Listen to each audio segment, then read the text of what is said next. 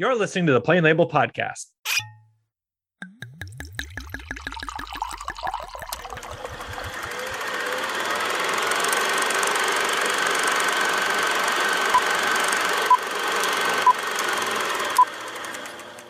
Hello and welcome back to the Plain Label Podcast. I'm your host, Eric Williams. In this episode, we continue our look at phase four of the MCU with a discussion of the very first Marvel slash Disney Plus series, WandaVision. Here to discuss the series with me is the Wanda to my vision, our very own New Mutant himself, Mr. Alan White. Hello, everybody. How are you doing today? Before getting into our discussion, I would like to mention that we are still proud members of the Deliberate Noise Network. Search Deliberate Noise in your podcast app for more great shows from the network. Alan, what is it that you are drinking this evening? I can't do anything different than I just can't. I can't bring myself to ever do anything different than an amaretto sour. And I did get re in touch with Wyler's lemonade mix to put Ooh. in my cup and pour some amaretto on top of that with some healthy liberation water. You know what I like about this drink of yours Mhm. is that you know what it is that you like. And so that's what you're going to return to. Like, why would I do anything else? Why? Why branch out? I feel no reason. You find something new, you taste it, you don't like it, you wasted your money or your time, and then you're sitting there with a drink you got to nurse for however long. I don't want to do that. I Yeah, this isn't like. a this isn't a Marvel Unlimited situation. Like you got to pay for each of these brews. right. You can't just try something new just willy nilly. Put me in a club where I could try a bunch of different drinks and experiment, and then I'll still wind up with a amaretto right. sour. But at least I won't have to pay for all those experiments. That's true. There it is. Uh, I'm so I'm I was debating because uh, now as of recording, we're back on the back on the you know the drinking wagon uh, Oh, after that brutal month off. Um, and so I was kind of looking around and I was like, man, we uh, really don't have a whole lot of stuff because we haven't gone and shopped for it because we figured, you know, the house doesn't have it. It's a lot harder to drink it.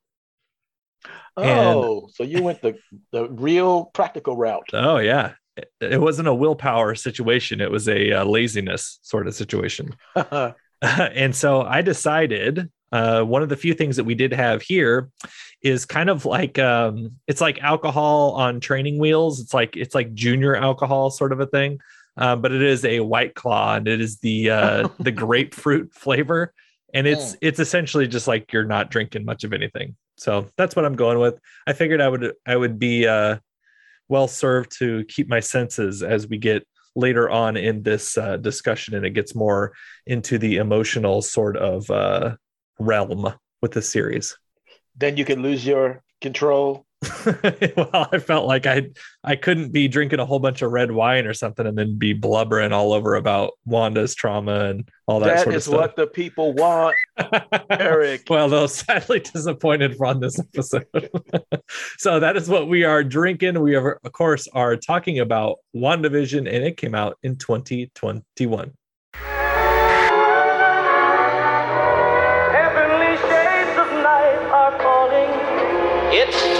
Twilight time. Out of the Wanda and Vision. Aren't we a five pair? This is our home now. I want us to fit in. Oh, this is gonna be a gas! Where did you two move from? How long have you been married? And why don't you have children yet? Our story. I think what my wife means to say is that we moved from. Moved from where? Married when? Damn it, why? Oh, Arthur, stop it. Stop it. Stop it. Stop it.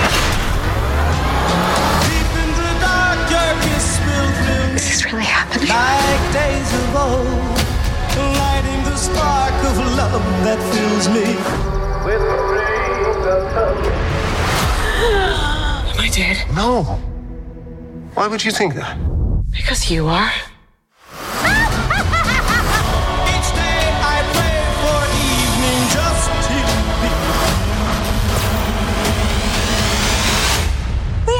Unusual couple, you know. Oh, I don't think that was ever in question.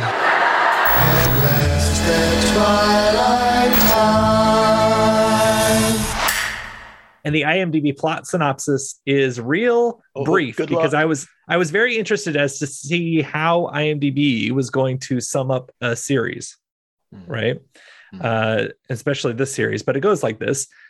Uh, so WandaVision blends the style of classic sitcoms with the MCU, in which Wanda Maximoff and Vision, two superpowered beings living their ideal suburban lives, begin to suspect that everything is not as it seems. Hmm. Okay. Yeah. So Not bad. tell me about you and your your just general experience with this show because this is something where this is like breaking out of the Alan White norm of going to the theater, watching it early on in the run, loving it with all of the energy of all the people. Like this is an at-home experience.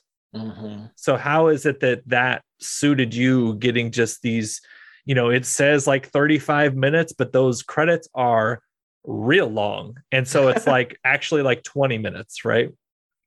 In the Um, mo- oh, on the on the screen. on like the first three, three to four episodes, like when it's doing the sitcoms, it's like 21 minutes or whatever the traditional sitcom was. Uh, so it's real short. and nobody fast forwards. well, I'm just saying, what did you think about the first time that you that you saw this? Because I sat through all those credits thinking, well, is there something else in here? Like, why is this say that I've got 10 minutes left? You got kind to of thing. mouse. You got to mouse over the uh, progress bar and get that little preview window to see if there's something that's going to come after the. And there were, Well, there were later on, there were, yeah. Mhm. but you always got to look. That's right. So what did you think of what did you think of this this sort of format? Like were you because you're infamous in your uh, avoiding of the spoilers. Word. So you turn it on and you've got some black and white WandaVision and you're and you're thinking what? well, I wasn't able to completely um, shield myself from all the yakety yak. Ah. So I knew it was going to be a sitcom uh, style presentation. Okay. I already knew that, so I wasn't that surprised. But I did want to know where it was going to go with Mhm. it, and if it was going to be just was the was the tone of the series going to be farce? Uh-huh. And so I was I was skeptical watching it, sitting down to watch it, but it did get me to pay for uh, a Disney Plus subscription. So you did they it. got the, they they got it. Got my money every Uh, single month. That's right. So I thought that we would just sort of briefly go through some of the episodes here. Um, I, I, uh, my history with it is I watched it uh, every Friday night. My wife and I would watch it, and I believe it released in the mornings on Fridays. Right? It was either so. like Thursday, Thursday late or Friday in the early. two o'clock uh, Eastern time. Two o'clock okay. Eastern. Uh, two o'clock a.m. Eastern time. I gotcha. don't know. I don't know. think so. but it, I just remember like in one of the later episodes, it was the uh the episode that we'll get to, the the spoilery episode. Hmm. Uh I remember having breakfast and having that spoiled for me. And as someone who prides himself as being so good at avoiding spoilers, I was pissed. oh, that's right. And I was like, "Oh no." Fucking people, man. yeah man. really and i was like because especially with it being out like you know i i believe that it had already been out when i was you know eating breakfast on fridays so i think it came out like late thursdays or something like that and so i'm like this isn't even out for like 12 hours and you're already spoiling it Yeah, I, I don't think it came out late Thursday. I think it came out Friday mornings. oh okay I think it came out on mornings because I do remember being up for a minute or two and seeing a passing glance on Twitter of somebody saying that show last that blah blah blah, and then I'm like, oh right, it's on shit, and, and rushing to uh, and open it up. But Mhm. A morning thing, or else I would have seen it at nighttime. Gotcha. Yeah. So I was really not pleased uh, later on. But so my initial response in episode one, which is uh, filmed before a live studio audience, which is your Dick Van Dyke, uh, I Love Lucy type of look. Um, my first note was I absolutely love this sort of thing. Um, I especially like it when it is giving modern actors the opportunity to be over the top and silly and sort of play for the back row Oh yeah. as opposed to just being like everyone is so serious and everyone is like wearing muted colors and every you know just like even things that I really like, like uh, the previews of season two of um, Star Trek Picard, where everyone's wearing like navy and black, and I'm like, God damn! Like, can we not just have like any kind of color ever?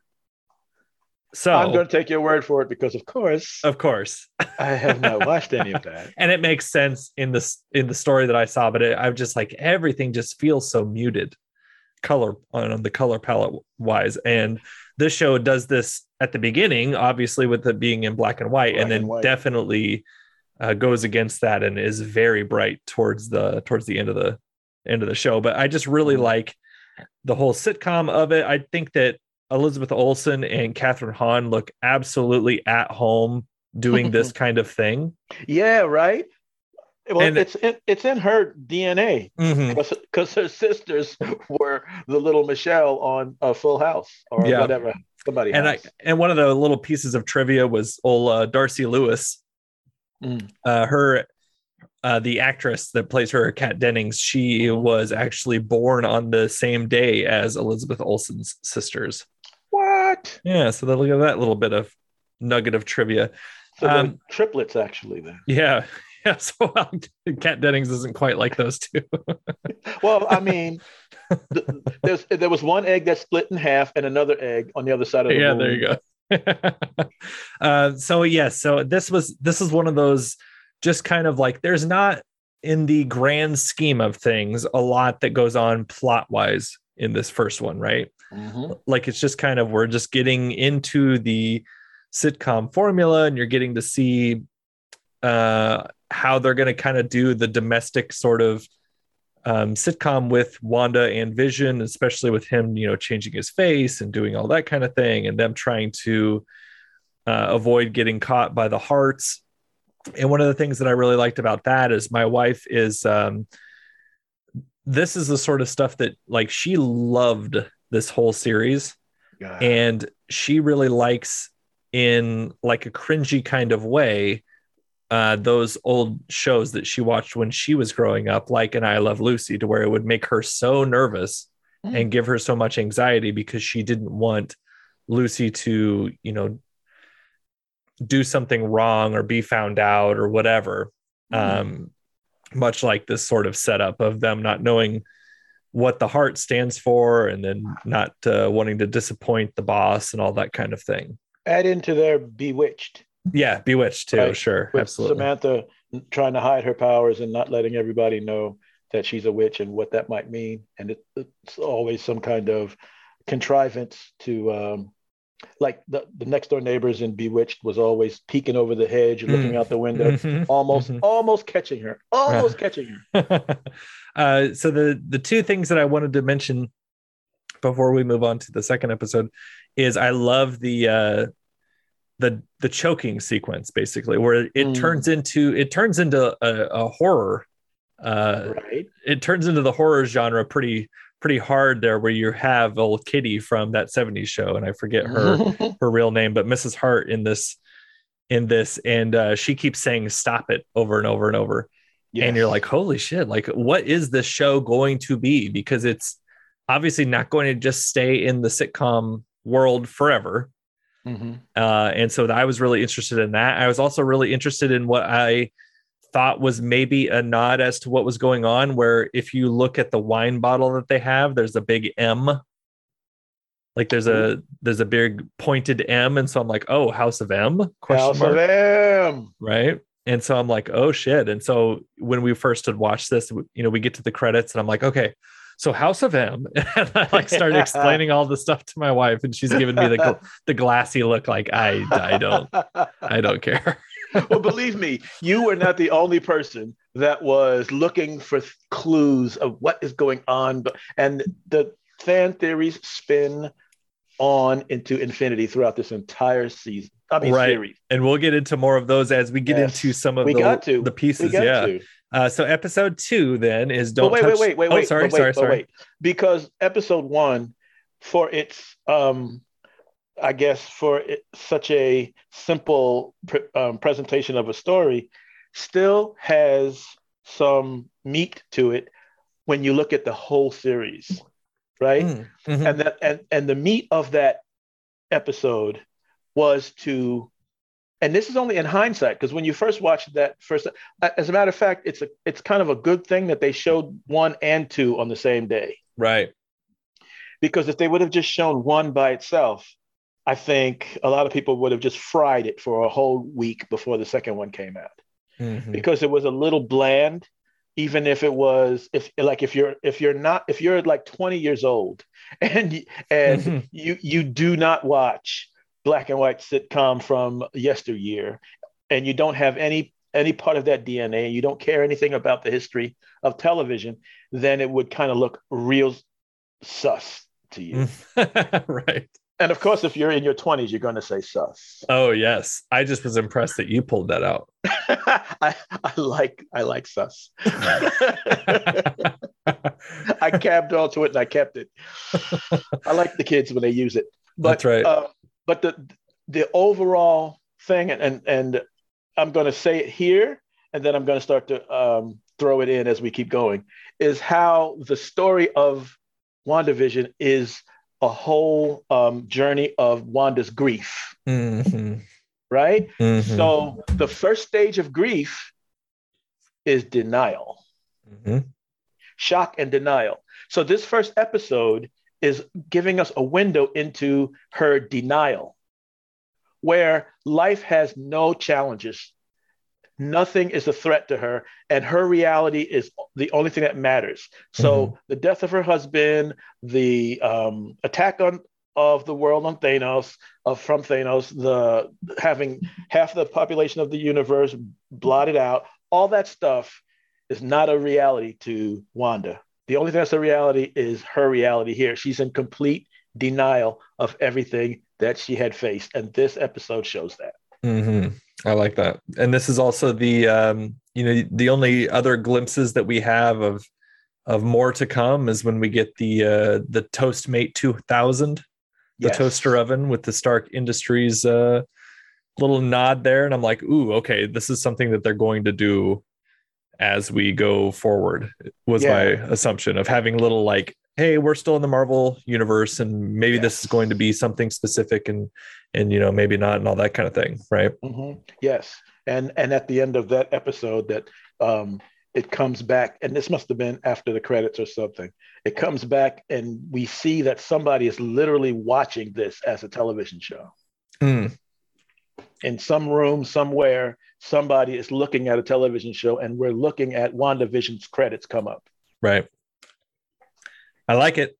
I like it. And, Uh, anything else about the first episode?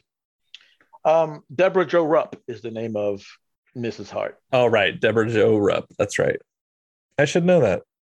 I, I like her a know why. lot. She's she's one of those ladies that is she like has carved out her niche and she does what she does, right? Like she plays like a little bit older of a lady who's got the squeaky voice and is very sort of like um oh like uh she either plays into like the 50s kind of trope or she plays against type with that Mhm. sa- that, that sort of sweetness right Mhm. Mhm. so i like her quite a bit Yes. not enough to remember her name though apparently uh, so the other episode that came out that same night Mhm. um, episode two don't touch that dial this is the one who that's got the animated bewitched sequence Mhm. um, and so it was really sort of dialing in on that this is where we get the sort of drunken vision uh, where he's got the gum that's caught in his uh, insides essentially Mhm. and so he's not uh, acting his normal self and the the sort of um, the thing that i thought was interesting about this well actually tell me about the the uh, the grief cycle before i get into this little detail Where because we had this- denial first for the first episode Yeah. you think that there's still denial in this one as well Mhm. Mm, It's getting into yeah, it's still covering her and her world, but little pieces are starting to filter in on her Mhm. reality, and mhm, her reaction to those things have been like anger, mhm, right? Because like f- from that first episode, when the boss is choking, and um, Mrs. Hart is telling them to stop, like she seems to be aware that Wanda might be responsible Oh, right. hmm to make it stop. But Wanda is still denying that it has anything to do with her. But when, Ron, when Wanda does react and does say something, she doesn't say she doesn't she doesn't like assert her authority and make it stop. She tells Vision to make it stop, Right. right? And she says it so seriously, it's like anger is starting to come through. Like, Mhm. do you do something about this? Because I'm not Mhm. facing this. I'm not gonna. I'm not going to interface with this, with anything to do with reality. You do something about it. So there's some anger that that peaks in there, and then again in the second episode, you can see her doing things that reflects an anger that's starting to to rise up in her. So that's another stage of her grief. Right. Yeah. Well, the second episode is when she has was is when the beekeeper shows up, right? Mhm. And she says no. And Elizabeth Olsen just nails all of these little like one line, like one word lines where she Mhm. says she's like, you know, she says like you had mentioned, vision help him and then here she says no and then when later when she's talking to uh Monica Rambeau's character and she has little one-liners with that it's like she just fucking nails it and it's a thing where I can imagine this in like lesser skillful, lesser skilled hands coming off not ideal. It's right. like it's it's even things where you know later on when she's uh when she's dragging the drone to SWORD and kind of flings it at them and then has like her you know big speech and then she turns back and she kind of like puts her hands over her head and like uh makes the sort of surrounding go away so she can walk back through it Mhm. like those are things to where that could come off really silly if not done properly Mhm. and i just i really like how you know Jac Schaeffer and company really like took the idea of this show being about wanda's grief seriously Mhm. in, in sort of all forms to where it's not they're doing they're doing comedy but it's all comedy masking her trauma right Yep. Yes. and so I liked that a lot. The uh, the little detail on episode two that I had in here is uh, something that I didn't find. It's something that I I looked up and was like, oh, that's interesting to bring up. Mm. But I did know of the Strucker watch, right? That's the Mm. commercial. But Mhm. did you know, Alan? Tell me. It is pointing to the time of 242, What which? Avengers 242 is when Vision got himself a new body. Shut up. Yeah. For real? For real. Shit. I like that. So they do stuff like that throughout to where like they'll have little things Oh, where wow. a You just gave me chills, bro. to where it's like certain um like certain codes like Darcy has like a code or Wanda has like a thing in the computer and that's like Stanley's birthday or like that Mm. kind of stuff is is sort of littered throughout. So you know what else? Uh-huh. Maybe that is a sign that this whole series is going to be littered with those kind littered. I, when I say littered, I don't mean it der- deriv- de- derisively. I Mhm. mean uh, spread throughout all this. So many Easter eggs and so many nods that had us all spinning these um, fictions, Yes. adding on to th- to this story in so many unnecessary ways. Well, I didn't I wasn't quite there at the second episode yet because I saw the beekeeper and I was like, "Ooh, this is maybe going to be some villain. This is going to be somebody."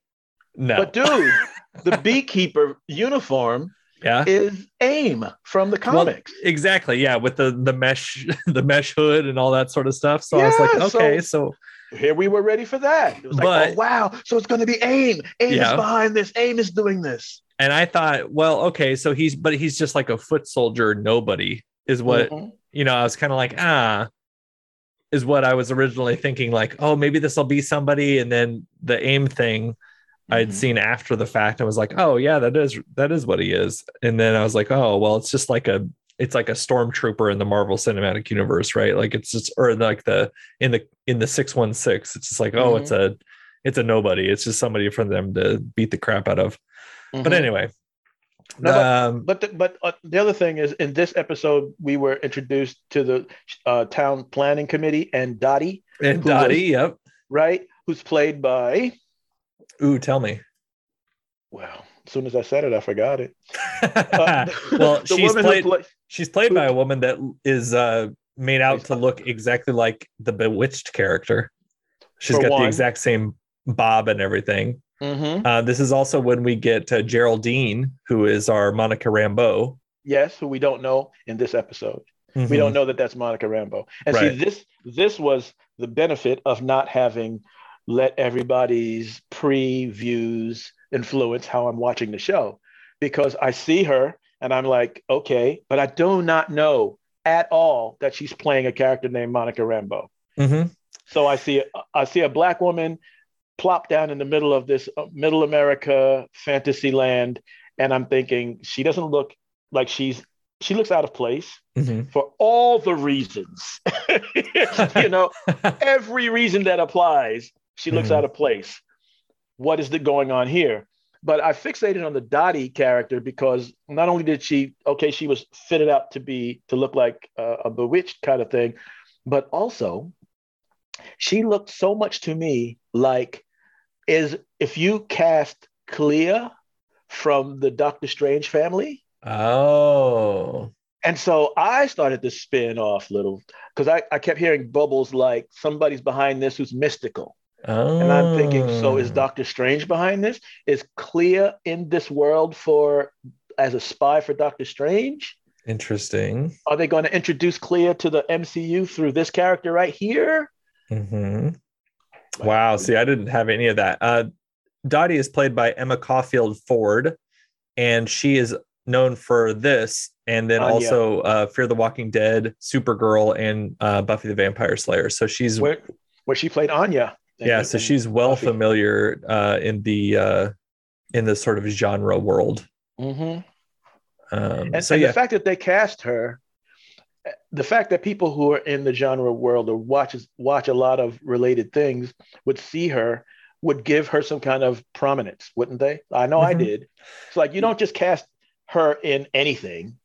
There's got to be a reason she's on this screen. Now, did you did you uh, pick up that it was Randall Park as Jimmy Woo through the radio? No, I no, see, I didn't either. I did not. I heard that voice and I just thought, oh, somebody's on the outside trying to get through to through to Wanda. I don't know who that is, but Mhm. we see that she's in trouble. Wanda's in trouble, and they're trying to reach her. hmm So, What did you so think- It's AIM and it's and it's and it's and it's Clea and it's and it's is it a and then I started hearing and reading, not reading like in depth, but I started seeing the word Mephisto start popping up. oh boy, yes. Okay. So I, I couldn't ignore I couldn't ignore the possibility. Okay, if there's a big bad behind this and they've got her trapped in this little world, Mephisto would be the perfect person to be doing this to the, to her. Right. The other, the only other thing that I wanted to mention in this one is this is more of a spotlight for Paul Bettany. Mm. Uh, to where I'd mentioned the other two ladies were so good in that first episode, and this one is the chance for him to get to play silly finally, right? Like Oh yeah. not only as being the voice of Jarvis, but then having to play Vision and be like such a stiff sort of performer. Mm. And then here he's finally able to be silly and and really ham it up. And um, we've got Elizabeth Olsen in like wearing nothing, and it almost makes I'm, I watch her and she's uh glamour or whatever she is uh, in the duo when they're actually doing the when they're doing their little uh, magic okay. show. Yeah, yeah. And I'm watching her and I'm like, girl, you need to put on some clothes. Like it is, you are not wearing enough, is what I'm thinking while I'm watching that. And I don't know what it is. I don't know if it's the black and white or if it's like the fishnets or what, but I'm like, this is you, you do not have enough on, I don't think. So protective. I know. I don't know what it is. You know, I think what it is is I I feel like I've been protective of Elizabeth Olsen since um, the first thing I saw her in was uh, Martha Marcy May Marlene, and it is Wow. a it's an independent movie that my wife and I tried recording two separate episodes on, and I messed up the recordings on both of them, and that would that uh, was the last time that she tried being on uh, the show but uh, it was a it was a it was a it's a movie where she is playing a woman that is trying to escape from a cult. Mm. and she's very young and looks like a someone needs to take care of me sort of presence on screen. And so you watch her and you just feel so bad for her because you can tell like she's all messed up and nothing is like going right for her and she doesn't know where she's supposed to be or what she's supposed to feel. And there's like all of these different sides that are pulling and you don't know really what's good for her. Like if the cult is better for her than what her family is actually like and all of that kind of thing. Mm. And it's a really interesting movie, but it is kind of a hard watch. And that's where I saw her first. And then to see her do other things and be in the MCU, I was like, oh, okay, this is her just sort of, you know, playing to um, more of a wide audience and not doing as nuanced things. And then she gets to do this to where it is like more of a vulnerable performance and more of like a, a raw sort of a, a character and I'm like, fuck, I knew she could do this. Like I saw this way back in the day. So, Mm. uh, but yeah, this this was one where I'm like, I'm like, uh, she's dressed all scandalous. I don't like this. Not Elizabeth Olsen. Not my Elizabeth Olsen. That's right. It's only certain uh, it's only certain people that I don't want to do that. Like uh, one of them is my uh, is my magic, right? Is Anya Taylor Joy. I'm like, don't be scandalous. You don't need All to do right. Right? You don't even like caricatures of her. that. Uh uh You don't even like it when they when they when they exaggerate facial features of hers or No. You know- oh, that's right. With that stuff you're sending me. that's right. But uh, one of my my favorite piece in this is when so Paul Bettany's basically playing like he's drunk and he keeps saying flourish uh, whenever he's performing his act, and he's like Mhm. flourish, and then he keeps bowing or whatever, and that was really uh, something that I got quite a big kick out of. So I really I really had enjoyed him watching him have fun for a change. Because Right throughout the rest of the show, he doesn't get to have a whole lot of fun. no, he he provides us with plenty of fun. Yes. But All right, so episode- no. Episode three. now in color. episode three, now in color. Uh, Mhm. this is the Brady Bunch looking episode, yeah, right? Uh, mod, baby- mod, mod. yeah, the Brady Bunch, the Brady Bunch backgrounds, if I could say this. Um, this is where we get like uh, Geraldine or Monica in like the the way that I always think of Monica Rambeau with a little mini poof, right? Ah, And I'm like, oh no, this is just, this is how she looks. that's because she was she was introduced in in the um in the in the- 70s, right? I believe so. You know what? I always want to say I know these things, and then I realized I don't really know these things. It's like I'm a gonna say the familiarity instead of knowing, knowing, right? Well, you know what? Eh, Whenever she was introduced, she had a big, wide afro. That Right. was the idea that Mhm. she was a powerful black woman who fist up to the sky. Mhm. You get it, girl. She had power. She was in, she was empowered. She didn't play around. Well, and I still, and you know, you and I have talked about how out of the absolute loop I am about what's going on in the comics world, um, because I am many, many years behind, and my reading is sporadic at best. Mhm. And so I always think of Monica Rambeau. That's Captain Marvel for me. Yeah. It's always Captain Marvel for me. okay. And so That's even fine. even though Carol's around, I'm like, oh yeah, well you're that's a different Captain Marvel. She's this Captain Marvel with the white suit, with the It's little legit. wings, with the big afro. Yeah, no, it's fine. You can Uh-huh. do that because currently in comics there are two Spider-Men. No, now there's three Spider-Men. So there's Spider-Mans. There's three of them. There are two Hawkeyes, Mm, mm, mm, mm, mm. and can I think of some? I can't think of anybody else who. But there's two people that share, at least in two instances, there are two people that share a superhero title consensually. They're fine. with Okay. it. Okay. Well, But there can be two Teyonah Parris, too. Captain Marvel. Mhm. Not don't give me this photon stuff. Captain Marvel. She came. She came in 1982 in the comics, Ah, okay. Well, she looks like she was designed like she was a 70s character though. like Misty Knight. Yes. like Misty Knight, like your girl Misty Knight. That's right. But I talked about poss- I, I talked about uh, I talked about Iron Fist uh, yesterday.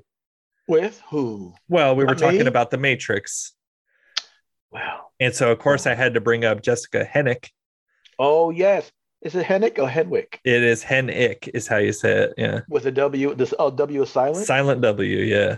oh, like Chiswick. That's right.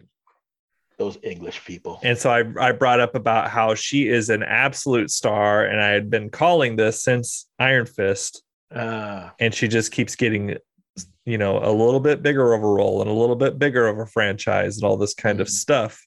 mhm. And one of these days, one of these days, she's going to be she's going to be huge. But the disconcerting thing about Jessica Henwick in that uh, movie as Bugs is that she almost quit acting before getting cast in that, Oh. and that was uh, really kind of uh, dispiriting. I was like, oh man, she's so freaking good though. Uh, but she had almost she had almost quit acting, and she was one of the finalists uh, to be Rey in Star Wars. Oh. And didn't get the role. Could you imagine? Can you imagine the Star Wars fanboys going crazy if it was a an Asian Rey? Right? Oh, Just kicking on the ground, kicking and stomping and screaming. Bad enough she was a woman. oh yeah. I mean, Let her be Asian too. You think that Kelly Marie Tran had it hard? Right? Oh, that would have. I mean, I think I would have loved to have seen her do it, but Me too. Because I I, would like- loved to have seen the outrage. yes, the outrage would have been ridiculous. Because I would have been so happy to retweet and just Mhm. address these babies. Mhm. Oh, and I, and I wonder, do they ever, ever think how embarrassing they are? I don't know. Does it ever occur to them like they're brushing their teeth, or they maybe they are, you know, they're I am into acting piece like a fool. toast, and they're just for a second, like a split, just like the way Wanda can see a little bit of the reality, and Right. she and she, and, and then anger rises. Like, wait a minute, do they ever think I am such an asshole right now? I would love to dream of a world to where everyone had that sort of self-awareness, Mm. you know? Mm. because I I feel like uh in my kids the same way to where we we view ourselves as being hyper aware and then like oh we like dwell on what we do or say for too long Mm. um and so to have, to have the exact opposite of that is just something that I can't even I can't even think of I guess I can't even imagine what that's like Yeah. so, so anyway, so episode three. This is the this is the Brady Bunch one. Uh, this is Mhm. the this is sort of the last of our like classic sitcom uh, episodes. We get a couple of more sitcoms, but they're a little bit uh, more in the modern-ish day. Yeah. Uh, but this is the first one before we get the break, where we get it more about um, Geraldine or Monica's um, story. So, what did you think of this? This is when she's pregnant. This is when um, this is when I put down yes, the look uh, when Wanda has enough of Geraldine. And she gives, she has like the little strut and then gives her the look. And I'm like, oh, Mhm. fuck, you done fucked up. That is that kind of thing. Oof. Geraldine didn't fuck up. She, Well, Wanda's anger is coming out now. That's This true, is- yeah. We're entering into the anger stage of Mhm. grief. Like mhm. now, now you, you saw it peak out every once in a while, but here it blossoms. Like she refuses to accept this loss. She will not have it challenged. She will not allow anybody to come into her fantasy and tell her that horrible things have happened. Because Geraldine, Geraldine slash Monica clearly told her Ultron killed your brother Mhm. and is trying to wrench her away from this reality. And Wanda's not having it. Mhm. So there's the anger stage. And I do like that, you know, this is the first one that you had to wait a week for. And so you're like, Mhm. oh, okay. So they're going 50s, 60s, 70s. Like they're they're going decades in the style of the sitcom and the style of the of the production and the costuming and the hair and the wardrobe and all this sort of thing, right? Mhm. Uh, and so I'm like, this is where I began to start speculating Mm. because I was like, okay, so she's pissed, but we don't see what happens yet. Right. Like we saw that she got pissed, but then we didn't see Geraldine slash Monica go flying through the house yet.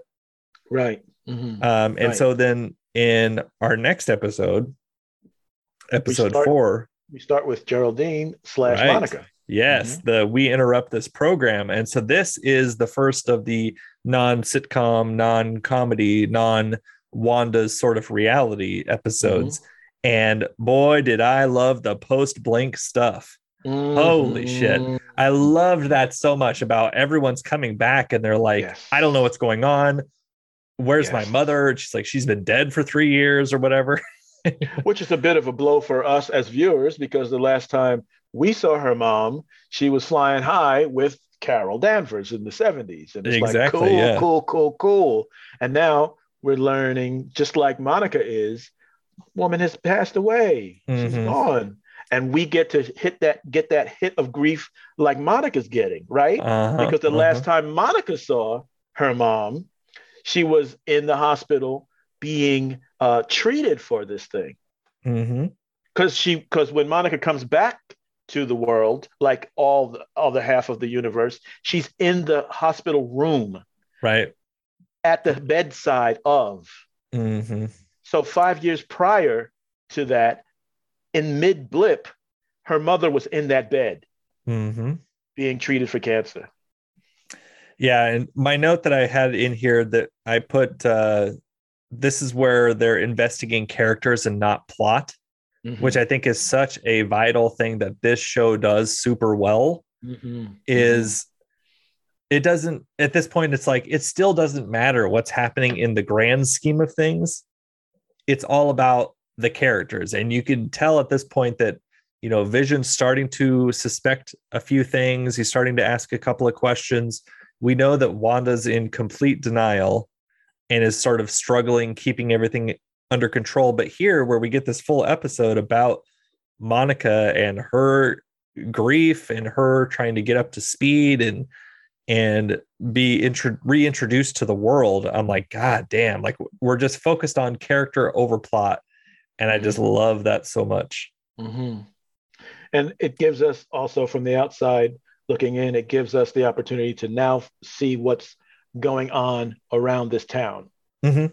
The fact that the, the town has its name, Westview, and it's surrounded by this static field in the shape of a hex. Yep. And it's like, hex, ooh, we yeah, wait a minute. you know? yeah, it's a very it's a lot of those pauses. Like, did you know that uh, uh Hex, uh, you know, she used to call uh all that kind of stuff. Yeah. Mhm. Uh, it, get, it, it introduces us to, to SWORD, uh-huh. S W O R D, the um, another branch of Shield, Mhm. Which in the comic books is the spacefaring branch of Shield. But the green haired lady is what I always think of green-haired lady, exactly. Yes.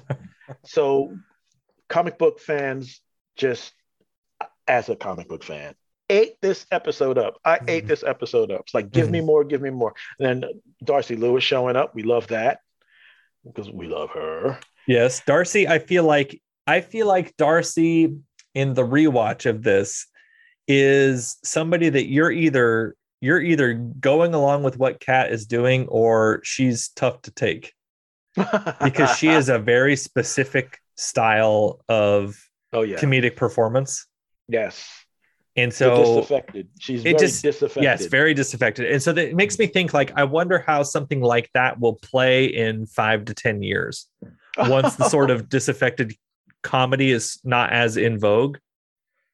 Uh, I wonder how because like everything is sarcastic and and Mhm. everyone's cynical and all that kind of that's like the thing, with the monotone. right? Mhm. And and some of us choose to be monotone, Alan, and some of us are stricken are stricken with being monotone. Are you saying that sometimes monotone is imposed? Is uh is you cannot help being monotone? Well, I'm saying that would always be the reports back when I was a teacher was that I was too monotone. And I was like, I cannot help the way that I sound. I am not trying to be monotone. ah. So So then, yes, you're saying that sometimes people cannot help being monotone. So maybe that's maybe that's um maybe that's Kat Dennings' situation. that could be because she she seems like that sort of snarky person in everything that I've seen her in, whether it's this or whether it's uh uh two broke girls or uh, Nick and Nora uh, or whatever um, that she's in. Can I tell? Oh, Nick and Nora. Mm-hmm.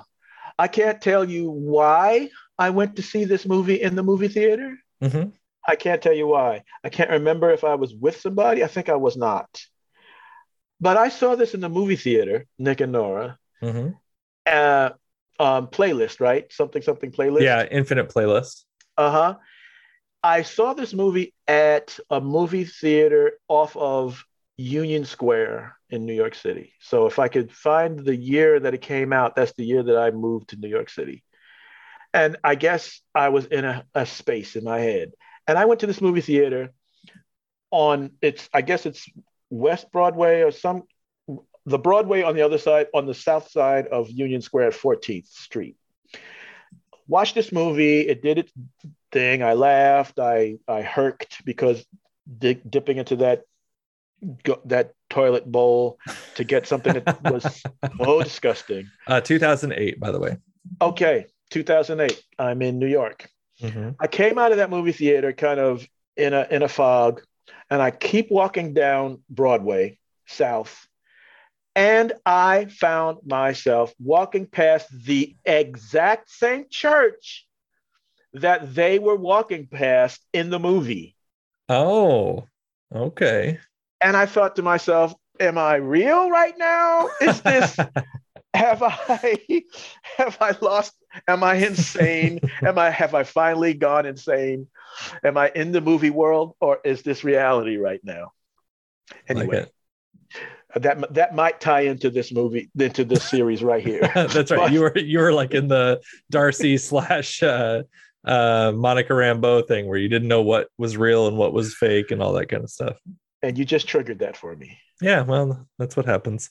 So this is uh this is the the episode where we also get director Hayward, uh, Josh Stamberg's character, and we get a little bit more of a Randall Park as uh, Jimmy Woo. Mhm. And And, even then, even then, I didn't realize that it was his voice until they replayed Mhm. him talking through the microphone to say, "Wanda, Wanda, are you okay?" Right. Yeah, that makes sense. That makes sense to me. Um, so yeah, this was this is one where I was like, oh, okay, we're we're finally getting into what this uh, show is going to be about, where they're trying to get the the mystery of what Westview is and and uh, trying to, you know, um, just sort of un- just sort of figure out the mystery of the of the show in general in this Mhm. episode. And it, it also kind of pushed aside my growing conspiracy about um, Mephisto being involved. because there was so much technology and science involved with what could be going on in this static field having EMP this and ra- radar that and send in the drone and the drone gets thrown back out and what handed back out. And all this it, it looked a lot more technological than it did mystical at that point hmm hmm Well, we do get some mystical stuff to, because we get a little bit of uh, like Wanda's reality and what she's seeing and what she's not seeing and all that sort of thing. Because this is where we get to see Vision as he is dead, Mm, um, and we get to see there. Monica get thrown through the the house, which I thought was a wonderful um, sort of display of Wanda's powers. Because in the books, it's always like, oh, it's just this pink or red sort of thing, and then something happens. yeah But here, it's sort of like, oh, geez, that'll really fuck you up. Like she's like she's not messing around. Like that's like a that's like a serious serious business here. It's Yeah. not just like changing the world. It's like a no, I'll just throw this right in your chest and have you go flying a few miles. a few miles through solid objects right. because it wasn't just out of her house it was also out of through the fence hmm and i think a neighboring house hmm Yeah. I think that's right. I think that's right. So I did like that. I did like that quite a bit. And then we get to the fifth episode. The fifth episode is when we get into the 80s, when we get into the full house uh, sort of look. Um, and this is where this is where I started going off the freaking rails when we were Ah. uh, watching this about this time uh, last year, actually. Mhm. And um, this is where my like theories of who this person was going to be Mhm. at this house. Mm. And this is where this got spoiled for me. Oh no! And But so which, I- which what got spoiled for you? But because by this time, the major, major, major reveal hadn't been. no, it wasn't that one. It was the it was yeah, the Pietro stuff is what got spoiled for me. Oh my God! That's I'm brother. I'm so sorry. because I had heard like in you know, is one of those like in the next episode of whatever, whatever, Mhm, uh, it's gonna be like someone's gonna show up or whatever. mhm. And so then I'm thinking like maybe it's you know I'm I'm this is where I'm starting to really get into the details of speculation of what if they have uh what if it's a Magneto character and Mm. she sees her dad and what if it's Mephisto and what if it's this and what if it's that what if it's you know this is where we start talking like um it's around this time it's uh yeah it's this episode where darcy starts talking about uh or monica excuse me starts talking about she knows an engineer Oh, Reed Richards. and i'm right? like oh shit i was like they're bringing in the fantastic four this way yes, yes. and so i was spiraling because i was thinking of all these things that it could be. Yeah, I wanted it to be Reed Richards so bad, i'm sure you did. So i'm bad. sure you did. Uh so this is but this episode this is where we're really hammering home the grief Mhm. right? We're really we're really getting into that. This is uh it's called on a very special episode which is usually in sitcom language this is when we talk about serious issues Mhm. so it's we're talking about um you know someone dying or someone having a illness or or what have you is what Mhm. usually is happening Yeah. um or we talk about like bullying or something like that well, uh, that, you know what that what the serious, the very special episode was then, right?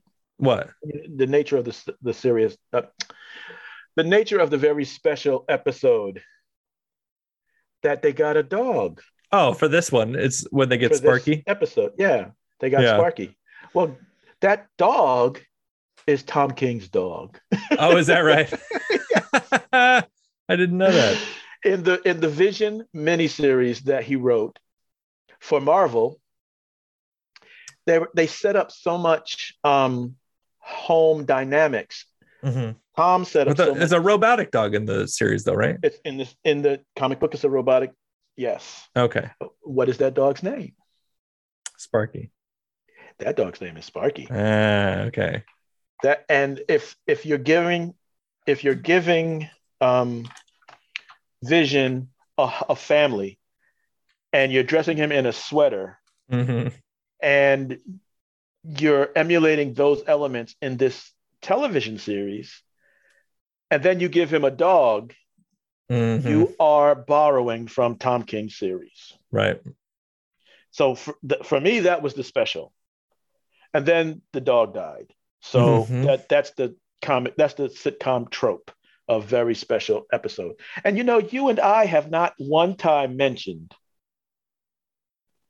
agnes the neighbor Well, the only thing that I had mentioned was that she just was having a wonderful time in that first episode where she's just mugging for the camera and all that sort of thing, and Kathryn Hahn's just having so much fun. oh you name yeah you did That's right, but I didn't. Yeah, I didn't call her Agnes, but yet she's she's. I mean, the the series is is Wanda's series. It's Elizabeth Olsen series, but I think Kathryn Hahn is probably the star of the series for me. after Because- all the things you said about elizabeth olsen I think Elizabeth Olsen is great, but I think that if you have another person who doesn't pull off Agnes as well as Kathryn Hahn does, Mm. I don't know that the show as a whole works quite as well. okay okay You know, because it's like a thing where you get to see how good Elizabeth Olsen actually is Mm. uh, in this because she's she's good in the other uh, iterations, but this is where she really gets to shine. But for me, it's like if Kathryn Hahn was just somebody that was was just not as uh, dynamic or not as sort of like, oh my god, look at how much she's going for it, with Mhm. like different mugs to the camera or different things that have turned into memes. Um, if she if she wasn't doing those sorts of things, it it wouldn't be as special of a show for me. Okay. And for me, she got on my nerves. Oh, is that right? That's funny. What is it that you didn't like about her? She was uh, she was too broad for me. Like she Oh. was re- the, the exact same thing you just described hit me different. Oh, interesting.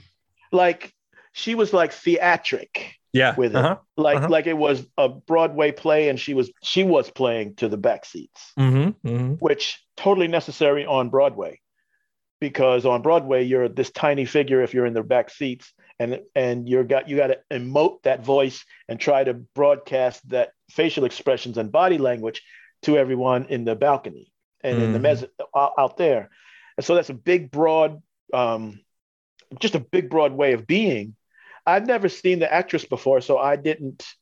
I don't. I don't. I don't remember seeing her in anything, and I don't watch as much stuff anyway. So I just saw this one performer really going for the raft, That's right. She does. And- right? Because like when she, oh, and and and also, and this is an element that I know you don't like because you have mentioned this many times eh, on many shows. The whole coming into your house thing. oh, yes. Like Agnes would just barge in sometimes. yes, she would. and Yeah. take over. Like, Mhm. oh, don't worry, I got it. Oh, I'll take care of it. Oh, don't worry about it. And I'm thinking, what what is she here for? Yeah. Why is she in this scene? Can she go? Like, I'm looking for Wanda and Vision. This girl here is getting on my nerves. And this is what Vision thinks in this episode too, where she comes in with the doghouse. And he's like, much. "Oh, how convenient that it it just happens to be everything that we need." Mm. So I'm Vision now. And so he's think well, and so he's thinking that it's Wanda's doing Mm. when we later find out that it's not so much, right? hmm So that's why when we round up towards the end of this pro- of this series, it got me. Mm. Okay. because I didn't want to believe. First of all, I didn't like her. Second of all, and I was looking for I was looking for Mephisto.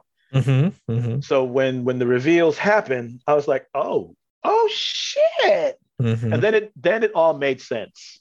Yeah. And then I appreciated it in retrospect. I appreciated the broadness that she portrayed the character. One of the things that I I really liked about this episode too is that this is where we get to have the characters speak their wants and needs. Mhm. um, which I think is is important for just clarity. Mhm. And I believe it's Geraldine that says, uh, you know, what do you want, Wanda? And she Mm. says, I have what I want. And so it's an interesting thing because usually in story structure, it's about a character striving to reach a goal. And that's what you're watching is they're like trying to get something, trying to like become a better person or whatever. And Mhm. here it's like, no, I have what I want. I'm just trying to hold on to it. Mhm. Mhm. And so that's just a different sort of way that you're striving or reaching for something. And and that that is where the script and the the series is sort of like, oh no, they're really gonna they're really gonna tear me down, aren't they? Ah. they're really gonna get me in these later episodes. Yeah, and and so this episode is also the one where Wanda comes out of the barrier and confronts the people that Mhm. soared with Mhm. the with the drone Right. to get them to back off.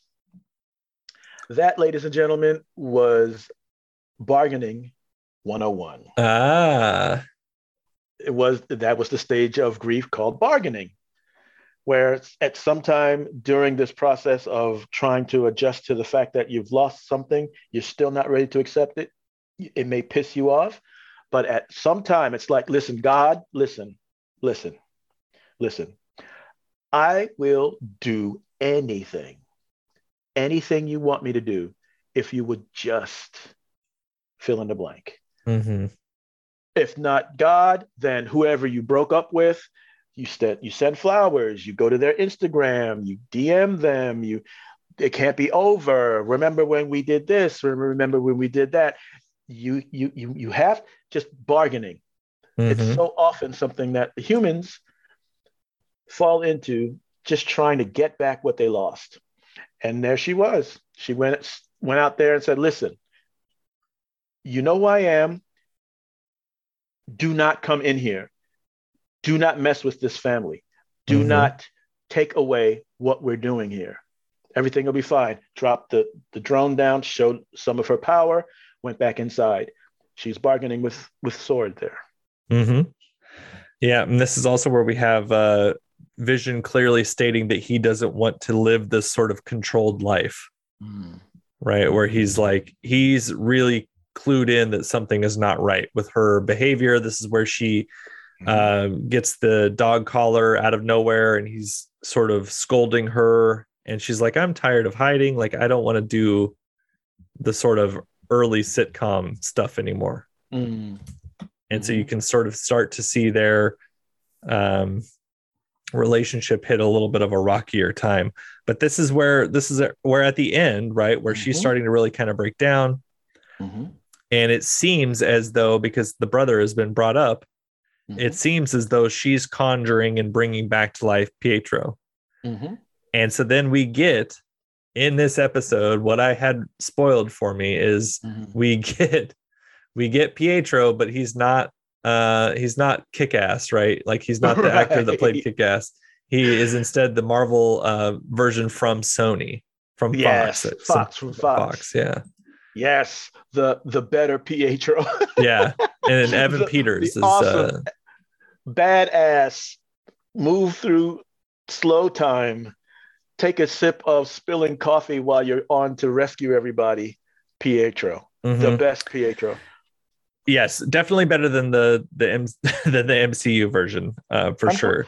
Shockingly, right? Because Yeah. MCU just does so many things so well, but um, yeah, Fox really nailed it with Pietro. He was the breakout star of he, every time he was um, featured in one of the in any scene he did. He just he just owned. And so he shows up here, and I'm like, hmm, it's the same actor, Hmm. but I didn't know that I felt like it was the same. Like I felt like something was wrong. And I was like, Hmm. is this a wait? I was like, wait a minute. Like the the way that he was speaking just didn't feel like it was the same from the X-Men movies to me. And so I was like, so is this because this is another thing that really had me spiraling after I had mm. had it spoiled for me. I was like, well, let's see how this actually plays out. And so I mm-hmm. was like, okay, so is this a failure on the writer, failure on the performer, failure on like my interpretation? Is this something new they're going for? Like I was like really kind of trying to figure out what was going on here and it wasn't until a, a couple episodes later to where we get the answers as to what's what's happening Mhm. um, but I was like, this is this is not this is not him. This is not it.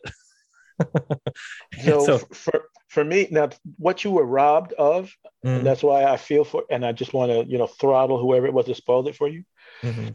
was just the visual shock before he opened his mouth. Mhm. because what happens is she goes to the door to open it and then we're outside looking into the house and we see her face right. first looking in shock at what she's seeing answer who who she's answered the door to and at that split second your mind just reels like who could it be Uh-huh. who could be standing there and then when they flip the camera and we see his face it's like uh, uh, what Yeah, especially because like we, you know, avoid spoilers or not, you know whose studio is doing what, yes and like so Pietro, sure, but you're thinking it's kick ass, it's Aaron Johnson, it's not. Yes. uh It's not going to be a guy from Fox, from the Fox X Men. right? And at that point, you're one. I was wondering, oh shit, are they bringing the X Men back? Are they bringing them into the Marvel universe? Are we going to Mhm. see Famke Janssen as Jean Grey? Are we going to see Patrick Stewart? Are we going to see? Is Wolverine? Did they lie about him not being Wolverine anymore? Are we going to get an entire explosion? Is Wanda going to, like in the comic books when she said no more mutants? Is she Mhm. now in the MCU going to bring the mutants? This is what this is. This is where my mind what she did the comics. this is what my mind was spiraling with because I was like, oh, so Magneto is definitely showing up now, is what I thought. I was like, there's Mm. no way he's not now. And then when you know you find out about what some of the episodes are going to be later, and you know, you can find out that oh, episode eight is called Previously On. And so I'm like, oh, okay, this is gonna go into her past. So we're gonna get to see Magneto, you know. See, oh man, I was I was in tough shape because that's this is like all that I was trying to figure out without, you know, it's like I wanted to figure it out, but I didn't want to be spoiled.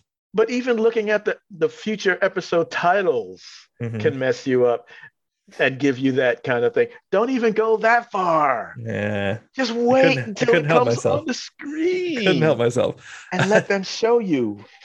So our next one, episode six, the all new Halloween spooktacular. Um, this is where we get to see Wanda in her original outfit Yes, and the vision of a sorts. of a sorts. Yeah, we, I don't know about the uh, the like the boxing trunks. Yeah, that's ridiculous. Why'd they do that? I know. That's what I put. I put they did Vision dirty in this episode. um, but I th- this my first thing I put down here was hashtag not my Pietro because just the way that he was behaving, I was like, no, this is not this is not the dude that I grew up reading. Truth. Because I was like, true. he was like a dick when I when I read him. Like he was just like the I can't even be bothered. Like Yep. I don't know why I'm having to deal with you stupid dummies. slow you know, dummies. Yeah, you slow dummies. I was like, this is not the Peter David X Factor sort of uh, Quicksilver that I was used to. Right. Correct. You know, and or so the Roger anyway, Stern Quicksilver, or Mhm. the just everybody that wrote Quicksilver writes him as a haughty, stuck up, cannot be bothered with you, slow humans. Yeah, but the only and- clue to me that they we weren't supposed to take him that seriously was the way that they did his hair. My goodness. Mhm. Mhm. Ooh, did that not look good? Yeah, like they didn't even try.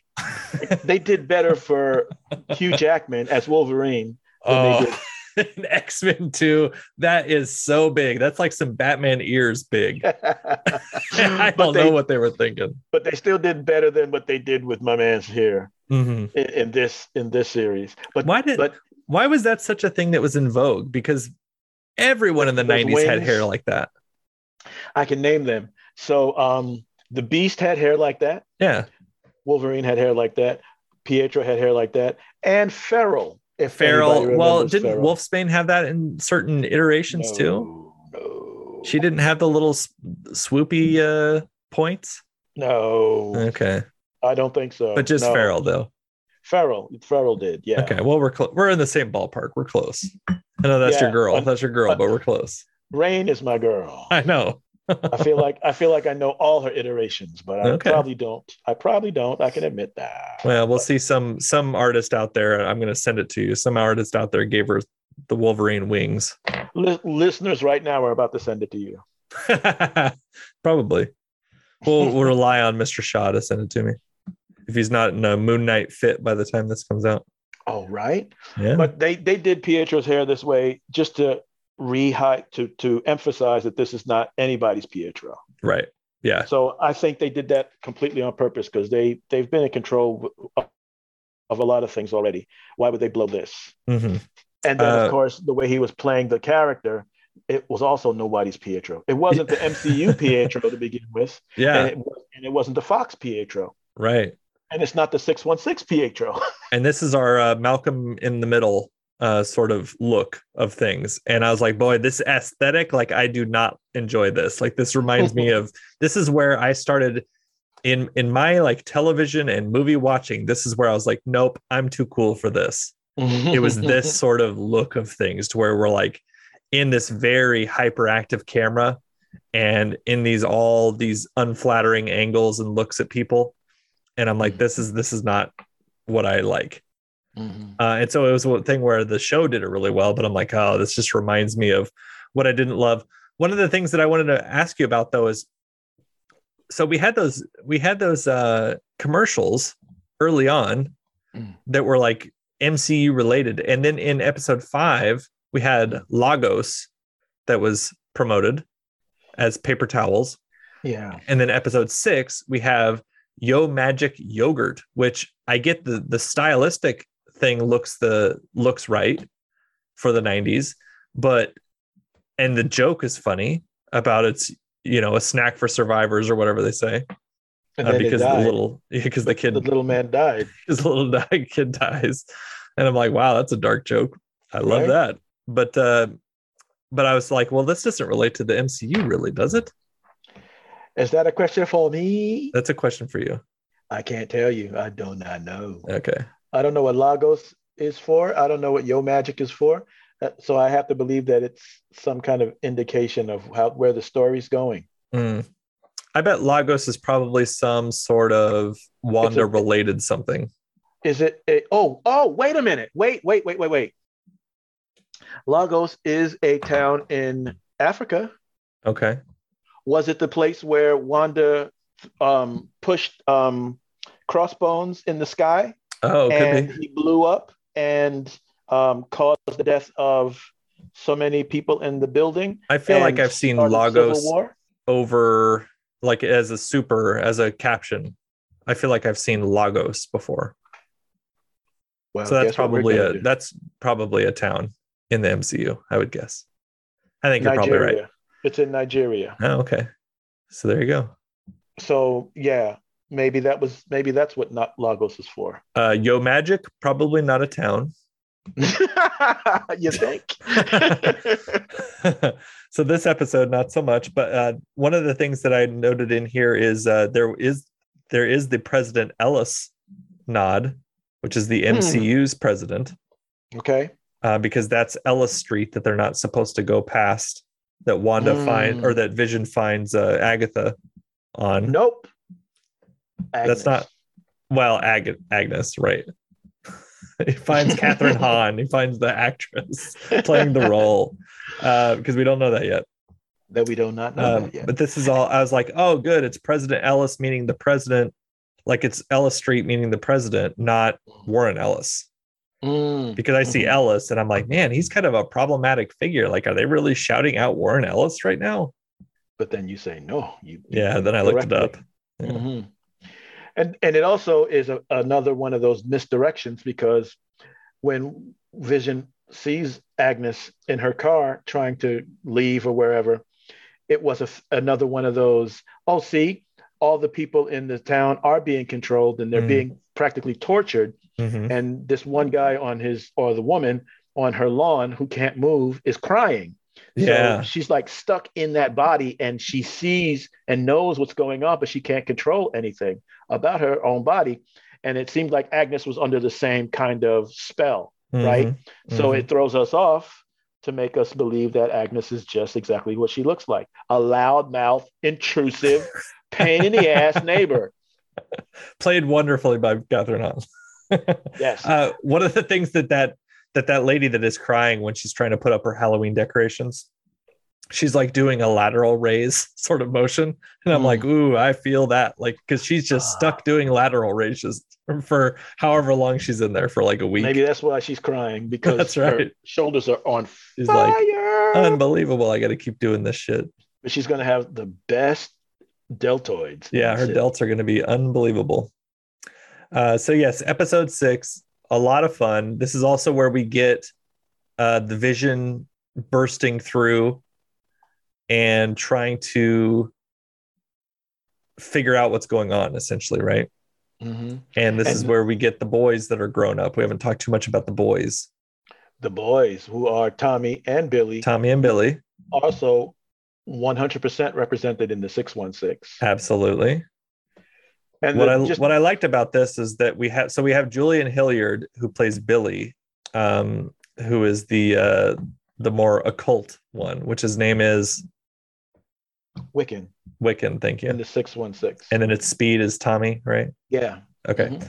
Um, and so Billy, as the not titled but Wiccan character, he is the same actor from The Haunting of Hill House. Oh, uh, and he is a little younger when he was that, but has big glasses and has the same adorable, like a little bit of a lisp when he talks. okay. Okay. And he is a character that talks about how he gets a vision of him in the future where he like puts poison in himself. And it talks about how when he grows up, he knows that he's going to be a drug addict. Oh. And so you get this like heartbreaking moment where he has this speech talking about putting poison in himself and all this kind of thing. And I just kind of always will think of Julian Hilliard as that character. Mm. And so I see him here, and I'm like, oh God, it's it's Luke from Hill House. Why is he getting older? Oh no. We're all asking that question. Yeah, right, because he's also in uh, The Conjuring Three, and he looks older here than he did in that movie. Oh, what, what what are they doing to this kid? He like he apparently likes the genre stuff. I don't know. Oh my goodness! What, where are his parents? They're counting their money. What are y'all doing? Throwing him in these properties? He's also in Penny Dreadful. Um, no. Yeah. Oh, his parents need to be sat down somewhere and said, "Now listen, find find like a Garfield takes Manhattan. like, what are you doing? Oh, weird. He's only been in eight things. Uh, All color. of dark and scary." Yeah, really, because Color Out of Space is another one, and that's a H.P. Lovecraft story. So you know what that means? Huh. Because I, I I read what Color Out of Space was all about. I read Uh-huh. the whole synopsis of it. That means that oh, whatever they did to his character must have been fucked up. right. Yeah.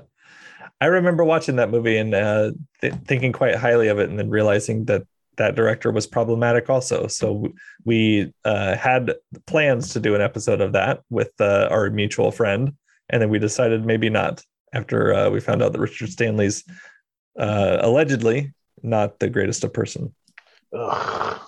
So Boo. it was yeah not great so anywho that was so we get the kids and this is where we finally get to see a little bit of billy's sort of um powers because we'd seen tommy kind of running off with pietro and we didn't know like oh is tommy actually running with them or not and then we get tommy's powers and it seems like oh billy's not doing anything but then billy's got like a sort of empathic sort of uh, connection with his dad is what we get in this Mhm. uh, And- to where he realizes that Vision's in trouble. Yeah, yeah. But that empathic piece was, and to expand later in this very series, that empathic piece is more mystical than it is like tel- telepathy. Mm-hmm, mm-hmm. And that makes sense even if you're watching this because Vision is a synthezoid. Right. He doesn't makes- have he doesn't have an organic brain with the kind of thought waves that you would pick up with telepathy, I would think. Mm-hmm. I think you're probably right. And uh, so I put in here also one of my notes was I fucking love how they depict uh, how they depict Wanda using her powers. Like because they get the push in on her face and then her eyes glow red and then she has like a little bit of like a pose that she does Mhm. and then it's like oh shit like shit is happening now. she knows what to do with those hands. Uh-huh. She's she's weaving that spell, baby. Mhm. And then She we get a little bit of uh, Monica, we get a little bit of Monica Rambeau's sort of attitude and courage in this as well Mhm. in this episode, which I appreciated here, to where it's like, I don't need you to tell me what to do, Mister Woo. Excuse me, you know, is that kind of thing. and I love that idea that this is what we're doing with these characters. We're building these characters. They're Mhm. not just walking on and delivering a plot point and walking off. We're seeing we're seeing their their personalities and we're seeing th- those personalities um, operate and grow as we see them. Yeah. Because at, at the beginning she was Geraldine. hmm extremely two-dimensional. Then we find out that she's Monica, and we we remember Monica from Captain Marvel or Captain Marvel. It was Mhm. called Captain, yeah, Captain Marvel, as a little girl. So we see that she's grown up, but now we see her her loss, uh, her adjusting to that loss, her taking agency and and stepping up into an authority position, following her um, her career, being um, I want to say not aggressive, being um, well the, the, the aggressive without the anger, hmm Authoritative, maybe. authoritative, going into that town, trying to reach Wanda, getting shot all the way out, hmm taking back her power, deciding well that we need to do this. Let me get these contacts. We're going back in there and not letting anybody just run her around. And even Mhm. when Hayward um, kicks her out, she's like, "Okay, bet kick me out. Uh, okay, all right, I see you. That's all right. I got something for your ass." I would have died to hear Teyonah Parris say bet. I would have loved it. I would have loved that. All right, bet. Uh, this this woman had quite her quite a 2021. So not only was she in WandaVision, uh, but she was also the second lead in Candyman, Mm, mhm, mhm. uh, which I absolutely loved. Uh, and then I don't know this movie that she has uh, that's coming out this year that's called They Cloned Tyrone. oh, I've seen I've seen that still. Okay. And then the the next thing that she has is coming out next year, which is filming currently, which is uh, the Marvels, Hell yeah! and that is uh, that is directed by Miss Nia DaCosta, who directed her in Candyman. all right. Yeah, so that'll be the first uh, the first MCU film to be directed by a black woman. And Alan, what I don't know if you're ready for, but I'm going to tell you anyway. Miss Nia DaCosta, do you want to guess how Mhm. old she is? 34 years old. I think you are very, very close. Is it? Uh, tell me that I'm lower than what she is. Uh, I would say, ooh, I thought I saw a thing here. She is. Oh, IMDb. Now you're going to do me like that. we resist your finding facts. I know. I had it in here. I know. I've I've I've read a thing about her age, and I You may thought not for know. sure You cannot. You shall not pass. she's 32 years old, Well, girl. and she was born in Brooklyn, New York. girl. So there you go. Nia DaCosta. That's uh talk about someone that's going to get some heat. you better work. She's going to have uh you know the Captain Marvel, all of the heat about that, right? Is she the youngest? Uh, youngest director, Youngest director in the MCU? I would imagine so. At 32. That's pretty young. It is real young, and uh, so she's got that. But you know, we've we're going to have a, a movie starring Brie Larson Mm-hmm. with Monica Rambeau, directed by a black woman. She's going to get some Mhm. static from somebody. I can just feel it. Well, it won't be me. That's right. Well, she's a I'm she's a New York woman. She's probably for used to getting stuff. I'm Right. right. here for it. And I believe this is also going to be her third movie ever.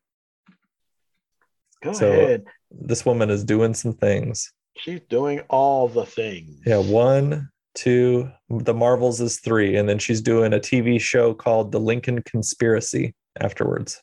Mm.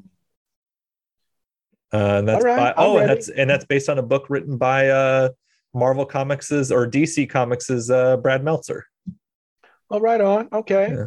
All right, so she's bet uh, Nia- staying in the genre up- world. I bet she grew up reading comics. I bet she did.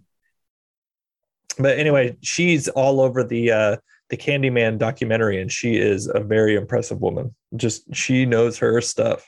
For reasons, then Yeah. she's she's doing these things for reasons. That's right.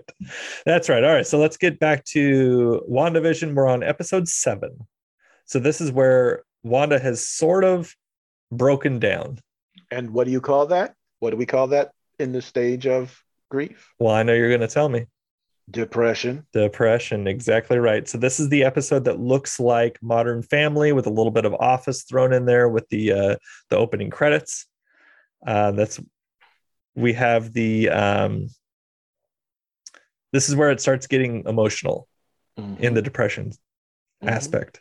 Yeah. Uh, we have where Wanda doesn't understand, like with all of the things that she's been given, she can't sort of figure out, and she literally says it, why I can't fix it.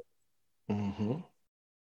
Yeah. And this is where, you know, you were talking about the depression and and this is where we get a person, and we don't know who at the moment Mm. throughout the episode. We get a person that says, Do you think this is what you deserve?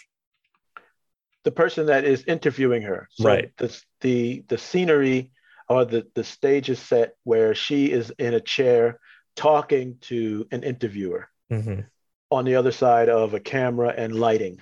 mhm. Oh, and this And she- episode is called Breaking the Fourth Wall, which is why it's Mhm. Modern Family in the office uh, looking. Yeah. Yeah, yeah, exactly. Mhm. Because those those sitcoms did that. where they would speak directly to us, the list, the what, the viewer. Mhm. Only this was just removed by one degree, and she wasn't speaking. Wanda wasn't speaking directly to us, but she was speaking directly to a filmmaker. Mhm. Yeah. Exactly. So yes, this is where she's really having having issues where uh this is where Darcy and Vision are off trying to figure out what's going on um, after Vision's attempt to break out and then him um you know Wanda moves the barrier and makes a circus and him and Darcy are trying to like, you know, get back home. Uh, we get a little bit of slapstick there where Darcy's, you know, being her most Darcy and uh, making jokes. And then they get into the old school uh, van and they've got the construction and then they've got the kids crosswalk and all that sort of stuff.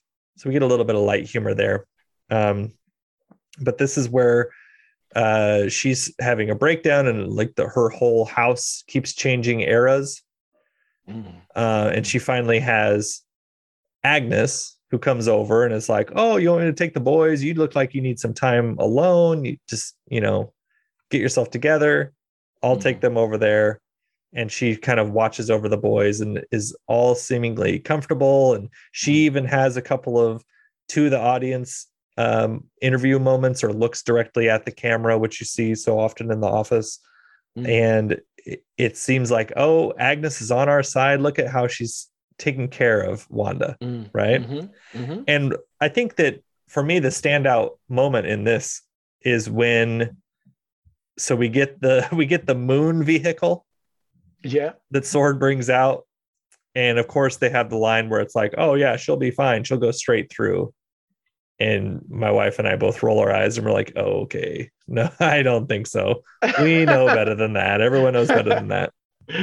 Um but what i like about this is this is when we get the sort of look at the captain marvel or photon sort of Yup. visual spectrum. When monica goes through and I'm like, ooh, mm-hmm. that is cool as hell. I was like, I like that a lot. And then when Mhm. again, how she just isn't messing around. She just goes straight up to her, says, Hey, Wanda, you're having a hard time. Let me help you out. she's like, Yeah. she's like, get the hell out of here. And they have that confrontation at the front of the in their yard, which is just mm-hmm. wonderful, where mm-hmm. Wanda's got all the choice words for her, and Monica says she's not scared of her Mhm. and she's got the whole uh the hero sort of one knee down move Yeah, with Right. the one arm out to the side, right head and she's got her blue slowly. eyes and i'm like oh shit like they're gonna fucking they're gonna they're gonna do the sort of old school comic book thing where they're gonna fight and then realize someone else is who they should be fighting um, but they you know but they stopped short because agnes comes in and talks some sense into wanda and she's like don't make me hurt you and all this kind of stuff Mm. um so i don't know i just i really liked the that moment of the the show the the modern family stuff like i didn't really i don't i don't really love modern family so that is like bother that and the malcolm in the middle thing like bothers me more because i Mm. have more of a um like it, it's something that was on when i was around to watch it live Mhm. because uh, like we watched Bewitched and and uh, I Dream of Jeannie and I Love Lucy and all that stuff growing up, but it wasn't like Mm. something that was current uh, that was coming out, you know, each week. So you were watching it like in um, I'd see it in Um, syndication, syndication, yeah. yeah, to where you'd see like a you know you'd get like an hour's worth of Gilligan's Island or Andy Griffith or whatever, and you just kind of sit, yeah, and you just kind of sat and watched a couple episodes of each of these sort of things. Mhm. Uh, but anyway, so yeah, this is the episode to where I'm like, oh, okay, yeah, they're they're really going all the way with Wanda's sort of mental status and how she's and- really struggling. And two, they're really going all the way with Monica Rambeau. hmm Like they're not waiting for this series to be over and then the movie to start for us to see Monica turn into Captain Marvel. We are Mhm. seeing it right here in this episode. Yep, and she's choosing. That's the important thing too, right? Like she makes the choice after the vehicle doesn't uh, go through Right. and turns half into a truck. You're right. Right. uh, she makes the choice to go in as Mhm. opposed to it being like An accident. it- yeah, like it pulls her in or it whatever, like it's a destiny kind of thing. No, she chooses, hmm and that's an important um, part of her character. Yes. You know, because she knows Yes. Darcy's already told her what's going to happen if she goes in there because her DNA is getting all messed up or whatever. Yeah, that's right. That's another part. They were already after she got thrown out of the the, the wall Mhm. and cast out, her DNA started to change at that point. They were Mhm. they were doing a whole physical mock-up of her to, to see if she's going to be all right because yes, she just got thrown a couple of miles through the air and landed on her back. She Mhm. should probably be dead, but she wasn't. And they were trying to figure out, are you okay? Are you going to be all right? And yeah, the science was that her her DNA started to be rewritten. So she went back through the same wall, and that DNA said, "Fuck it, that's it. We're not human anymore. We're not Mhm. doing this." And out came blue-eyed Captain Marvel. Mhm. We all, and so this is the the thing that it's known for is what though this episode. What is the big thing that uh, was not ruined for me, which I was shocked by? That Agnes is Agatha all along. That's right, sung by Kathryn Hahn. um, so yeah, we we get the little bit of it being uh, Agnes behind the camera, Mm-hmm. who was the one that was interviewing Wanda, uh, and then we get all of the little, you know, pieces of how she was in charge of some of the things. We get more revelations in the next episode, Mm-hmm. uh, but about how like when the neighbors are acting weird or something's not quite right or whatever, it's part of her doing.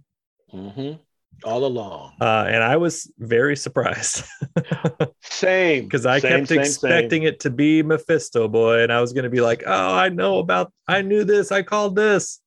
Mephisto and Clea is in the. She's going to come up. She's going to say, I, "Don't worry, I've got you," and then she's Mhm. going to do some Doctor Strange spell because she's a disciple of the and all this stuff. And they, and they and they use Emma Caulfield to its perfect conclusion of why she's in this show. Nope.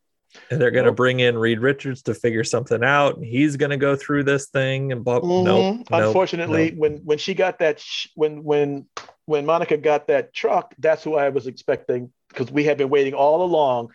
Monica and Jimmy had been traveling to get this truck and meet this contact she has. It's like finally, finally, we're going to meet who this is. Not Reed Richards. Right. Well, like we're going to meet the con- Richards.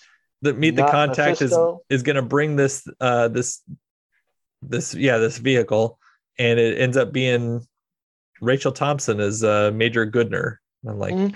oh perfectly fine woman. yeah, Hello, Totally fine. Reed Richards. you're like, wait, a, you're not who I thought you were going to be.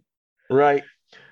But yeah, But that that turn Agnes- that was good. Agnes becoming Agnes actually being Agatha Harkness, it absolutely did get me. And may I tell you that even though Monica's contact was not Reed Richards, Agatha Harkness is 100% Reed Richards babysitter um, Mhm. nanny for Franklin Mhm. Richards in the 616. So and and the scrolls are Mhm. were introduced in the Fantastic Four. So and the even if- scrolls the scrolls are written down on Jimmy Woo's board where he's writing down what they know and what they don't know about Wanda's world. He has scrolls written down. He absolutely should because Monica's mom and Carol fought the scrolls in the 70s. Yeah. Or if it was the 80s. It was uh well, it was when Blockbuster was around, so it was the 90s, I think. Based Oh, on the 90s. soundtrack, it was the 90s because it was all that no doubt and such. Accepted. Yeah. So Evidence accepted. that was episode seven. Episode eight is our here's what it all meant, is Yeah. our flashback to Wanda's life and to Agatha's life. And we get the sort of uh the witch burning sort of set. And I was surprised that it was well, I I mean, I was like pleasantly surprised that it wasn't literal fire that they were doing to where it was going to be more uh Marvel eyed, I guess, to where it's Hmm. more like, oh, it's powers and we're taking your power and too late and all that kind of stuff. Mhm. So I And appreciated I was, that. I was shocked that it, it went to the level where Agatha sucked the power out of the witches and killed them. hmm Like I was hoping that now that we see it's Agatha Harkness from the Fantastic Four, I will not fail to emphasize that part. that she still had better motives, right? Like, okay, it's Agatha all along. Okay, so Agatha has been doing this and doing that and the other thing. Okay, so Agatha killed Sparky. Sorry, but somewhere, somehow, it's going to be okay because Agatha is a good girl in Mhm. the comics. So, Mhm. good woman. She's an older woman in the comics and Right. not Kathryn Hahn's age at all. But no, as we were introduced to Agatha, she's sucking the life out of her own mom, and they all do- drop dead, desiccated husks. And it's like, oh, okay. So, And- and her mom does sort of look like how she looks in the books, like a lot more than she does anyway. yeah. Yeah, But the hair is being different, obviously, but otherwise that is more along the character design. But I do like how. So this is the uh the Pietro revelation or reveal where she had just taken this dude and made him, you know, into the brother. Mhm. Uh, that's and he, why. and he was all along the Agatha's um Agnes Agnes's husband Ralph. Right, right. Because This Ralph that she whole- keeps talking about. Yeah. she kept talking about this Ralph, and and you know we're like, well, who is this Ralph? We never see this Ralph. Maybe it's Mephisto. Maybe it's Reed Richards. It's got to be somebody. Ralph Ralph has a pH in it, like Mephisto has a pH in it. oh, the, the straws we were grasping at. Yes. um, so we get that reveal. I do like that Agatha is still somewhat of a mentor to Wanda because she's got her tied up and she's like, oh, this spell does this. How are you doing this? Because this is what this does. Mhm. And don't you know about this? So I like that it is an opportunity for Wanda to have a moment to learn and to say, like, I don't, I don't know how I'm doing this. Right. like I'm being for real. Like I, I don't like this is a power that I have, but I don't know what I'm doing. Yeah. And that's a significance that I missed until last year when I did a uh, Avengers deep dive. Mm, and I was looking for, and I wasn't even looking for the Agatha Scarlet Witch connection. I was looking to, I was looking up Mantis and her history with the Avengers, okay. and along the same, it was parallel. The par- there was a parallel storyline going on that Agatha introduced herself directly from the Fantastic Four. In fact, the Fantastic Four dropped Agatha off on a roof Hmm. where the Avengers were, said hi to everybody, and then let Agatha approach the Scarlet Witch and say, Listen, I've sensed this power in you.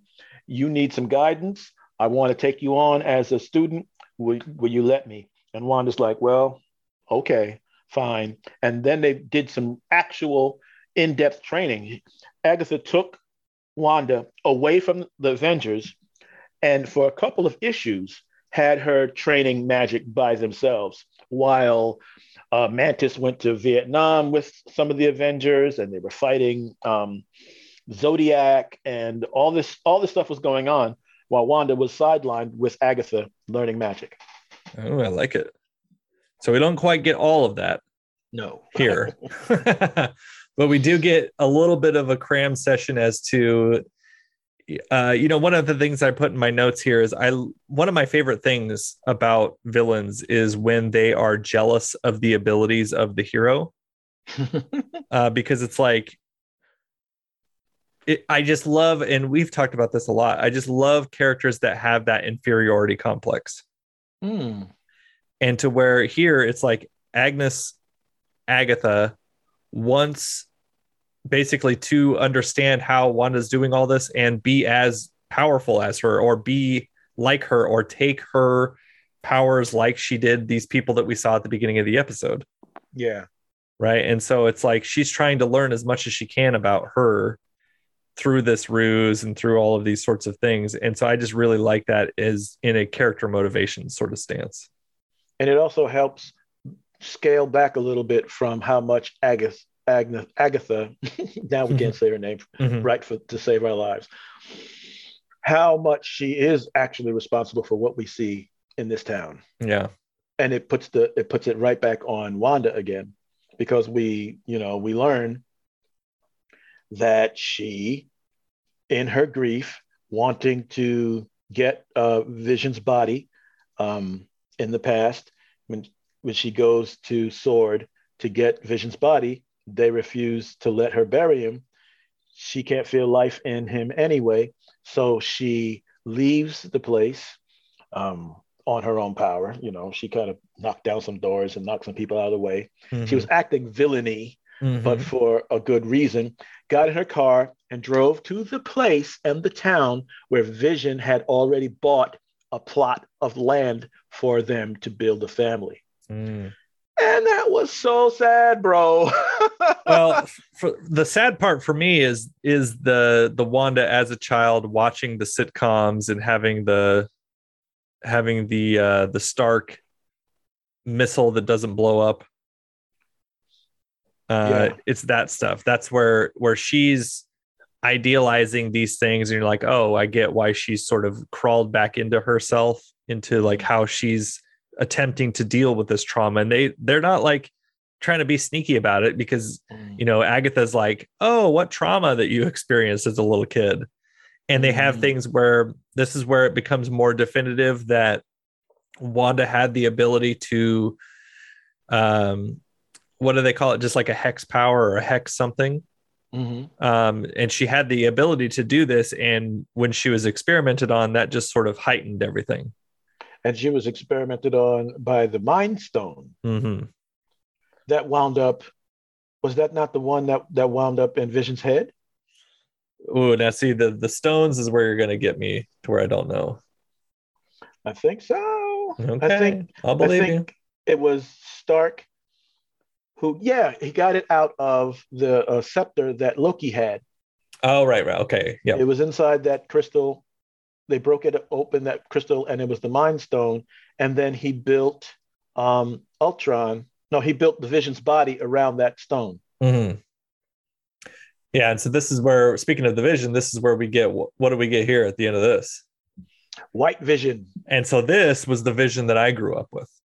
Hmm and the West Coast Avengers. Absolutely, with the John Byrne West Coast Avengers. Even though you know, looking back at that run, it's like not very long. like he didn't do the book for a long time, but I that's it's John Byrne West Coast Avengers. For reasons. well, because of the storyline was in this, right? Uh, but With the Tommy I- and the Billy and the, Yes. the fake babies and all that stuff. yes. Yeah. Yes.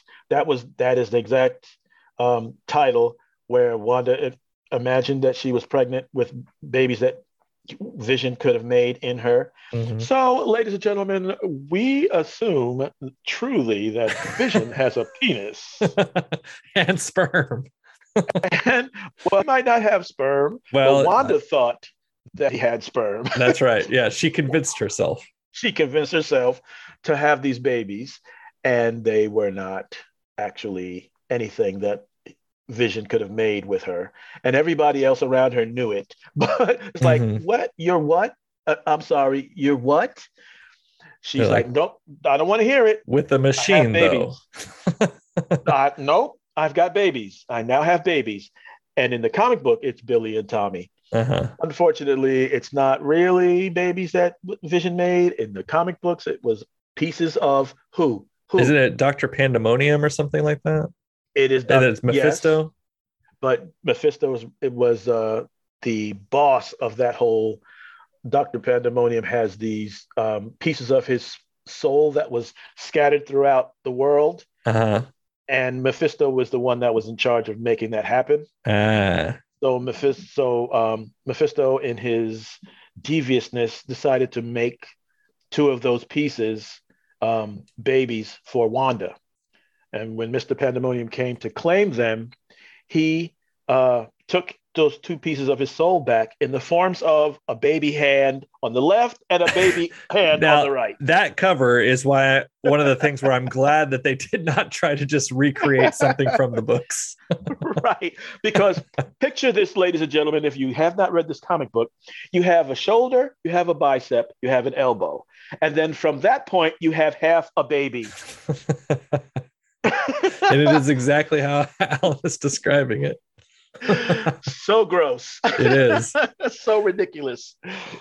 Absolutely. But yeah, this is that's uh the Tony Stark part where she's having to be the child and you get to see their interaction with her parents who are not is not Magneto. Right. because I kept thinking of like, are they going to at least call him Eric? Are they going to do something like that? No, no, it's not going to Nope. happen. It's not going to Nope. happen for us, Alan. It isn't. Her parents are not Magneto and Magda. But it could be foster parents that she was living with. It don't. It, it wasn't. Um, also, it wasn't um, Bob. Oh, I can't remember his whole name. uh, Who played? Who is the Wizard? And uh, Madeline. I can't remember her last name. Who was Miss America from the All Star something or others Hmm. from back in the if not the 70s, the 60s, maybe the 50s of Marvel Comics, because they had a storyline where when Bob Bob now I'm calling him Bob when Mag oh my God when when Wanda and Pietro were in the um, Avengers when John Byrne was drawing I think it was during John Byrne's drawing the Avengers Wanda and Pietro went on a vision quest oh no pun intended uh, uh, um, a, a history quest Uh-huh. to find out who they are and where they're from. And they discovered that the Wizard and Miss America are their real parents. Mm. And as you can imagine, uh, the Wizard was a speedster. Uh-huh. And the reason why, so so Pietro ha- inherited his powers as a mutant from his father, um, the Wizard, but Wanda got the the hex power mixed in with her mutancy because the babies were fostered at Wundagore Mountain. Ah, with the high evolutionary and all of that. Yeah, and the, and Wundagore Mountain was the place where Chthon wrote the Darkhold. Mm. So all the um, Oh, the Darkhold, which we'll get to. Yes, so all the arcane energies of Wundagore Mountain had kind of infused Wanda and made her a Nexus being. But where is the cow woman? That's what I want to know. Bova. I remember reading like whether anytime it was the high evolutionary and the cow woman showed up, I was like, nah, I'm out of this. What is this? That's Bova. I I have love news that you for know you. it. I have news for you. I know it. I know it from my memory. That is Bova. Uh-huh. But just tonight, when I was doing some research to feed to you and the listeners, Mhm. I found that the name Bova is on a product in this show. No And I kidding. cannot- Yes, in the black and white episodes. Some of the black, if not the first one, the second one. Mm. So when you see products in the background, one of those one of those products has Bova on the on the uh, on the package. See, what you need to do is you need to get yourself a uh, job as a production designer for some of these Marvel shows. So where you could say, you know what we need to do? We need to put a little bit of something, something Sue Storm in the background here, just to just to tweak the audience a little bit, just for a minute, just to get them all worked up. They'll go crazy, trust me. and I know exactly who you need to play her when you bring her. Yeah. By the MC. way, I got your cast already done for you. You say, well, Alan, right. you're a production designer. I don't care. I'm doing casting too. all right, but I'm going to slip that um that four, that eight by eight uh, glossy in the in the stack of Yeah. potentials. Say sunny. It's always sunny unless it's uh, until it's not. Right You know. in my mind. Yeah. that's that's the cast until it isn't so Yes. anyway so let's get into the series finale Go for it. and that's important where it says the series it's not the season this is a nine episode thing Yes. it's not Mhm. a season one Nope. this is all that there is to it so this, this, is the splashy, big, fighty Marvel Cinematic Universe conclusion that all the fans who have not been reading all the comic books and only started in 2000 and whenever when Iron Man came on the screen. They want to see the, the people fight. This is what you get. yeah this is your big fighting one um this is sort of i mean is, is it not what you kind of expect from the season finale Oh yeah, I'm, I'm fine. I'm fine with it. It was fun. Yeah. beautiful, splashy magic. We got to see different colors of magic, so now Mm-hmm. we can we can uh, assume Doctor Strange's magic from his movies is kind of orange. Mhm. Wanda's is red. Agatha's is purple, Mhm. and the witches of her past are blue. Right. Oh, and when Billy asserts his magic and is able to do some stuff because now I mean like everybody is fighting everybody in this episode, right? Like Monica is now with the kids fighting SWORD, Mhm. and Vision is fighting White Vision, Mhm. and Wanda is fighting Agatha in the sky. When Billy uses his magic, it's blue. Mm. That's right. Ah, so You know, the one of the things that I was looking up because I realized we forgot was uh, episode eight is the uh, the place where we got the the quote, the quote of the series, which is sort of the thing that got um, praised and then picked at. Uh, what is but it was the the quote where it is, "What is grief if not love persevering?" Oh, right. And that was the Right. thing where I was like, "Ooh, I am not crying here in front of my wife watching this MCU MCU show." I was like, "No, I am not." Right, right. Because yeah, that's right. Because we not only did we see scenes of Wanda as a child and getting traumatized by the bomb come, blowing up her house and not, I mean, crashing through her house and not blowing up. Mhm. Not only do we see Wanda getting experimented on and her little powers being blown up by the Mind Stone, which winds up being in the head of her husband, Mhm. but but we also see her early days with the Avengers, right after um, Civil War. Yeah, right And after, the Sokovia stuff, right? yeah after Or she Civil the- War stuff. Yeah. yeah, because because at the beginning of the Civil War, is was it? Yeah, at the beginning of the Civil War, she and Pietro were. No, was it Civil War? Well, Age of Ultron is where Pietro gets killed. okay, so at the beginning of Age of Ultron, yeah, at the beginning Mm-hmm. of Age of Ultron, when she puts the whammy on Tony, Mhm. she's acting as a villain.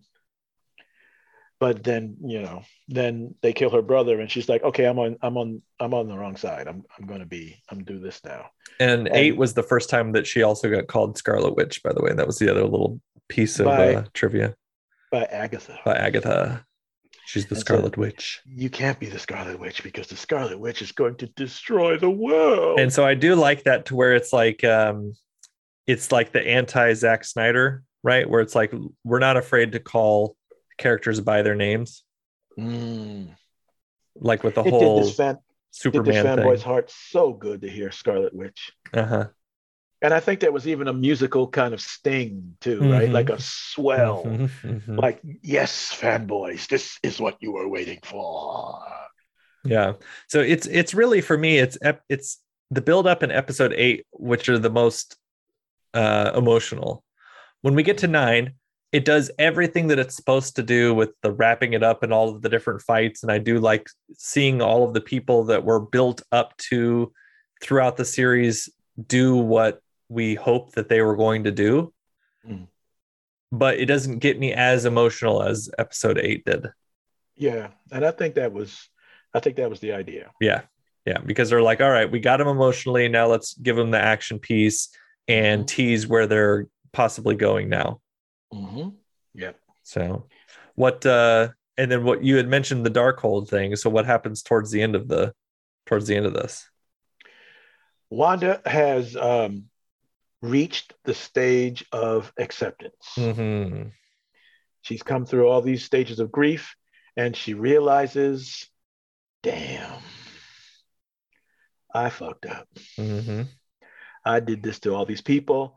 I made this town. I froze everybody in these scenes to to just to be able to live this fantasy life. I can't do this anymore. I can't do this to them. I gotta go. I'm leaving. Now I have a friend whose name is Daryl Taylor. Some people may know him as the chief cook and bottle washer of the Taylor Network, where you may find wonderful shows like Nothing's On and uh, a bunch of others. Go He- yourself. Yes, go check yourself. Yes. Um, he hated this ending. Really? he was mad. He was mad that Wanda got away with doing what she did to everybody in this town, Hmm. and and that she didn't even get a, a spank on the wrists, and that nobody came to call her on her bullshit Wait a minute. make- wait a minute. and make her pay for the trauma that she just induced on an entire town. but the show, okay, but the show is about Wanda's emotion and her mental state. So for me, it's it's like she has to she's punishing herself and taking it out on herself more than what an actual punishment from someone like if she got like beat up by somebody or like Mm. held in some prison Mm. it's more about like how she's imprisoning her own self which is why she goes into the you know into seclusion which is Mhm. why we have things like spider-man no more or when people quit them quit their job because they they don't feel like they're living up to either the title or or the responsibility that they hold so dear Mhm. and they fucked up so they got to leave. Mhm. it's not about Right. it's not about like oh you have 10 years of superhero jail now. You're in the raft or something. Right, right, right. And she didn't just go bouncing off to be back into the Avengers, like, oh well, okay, yeah, so yeah right.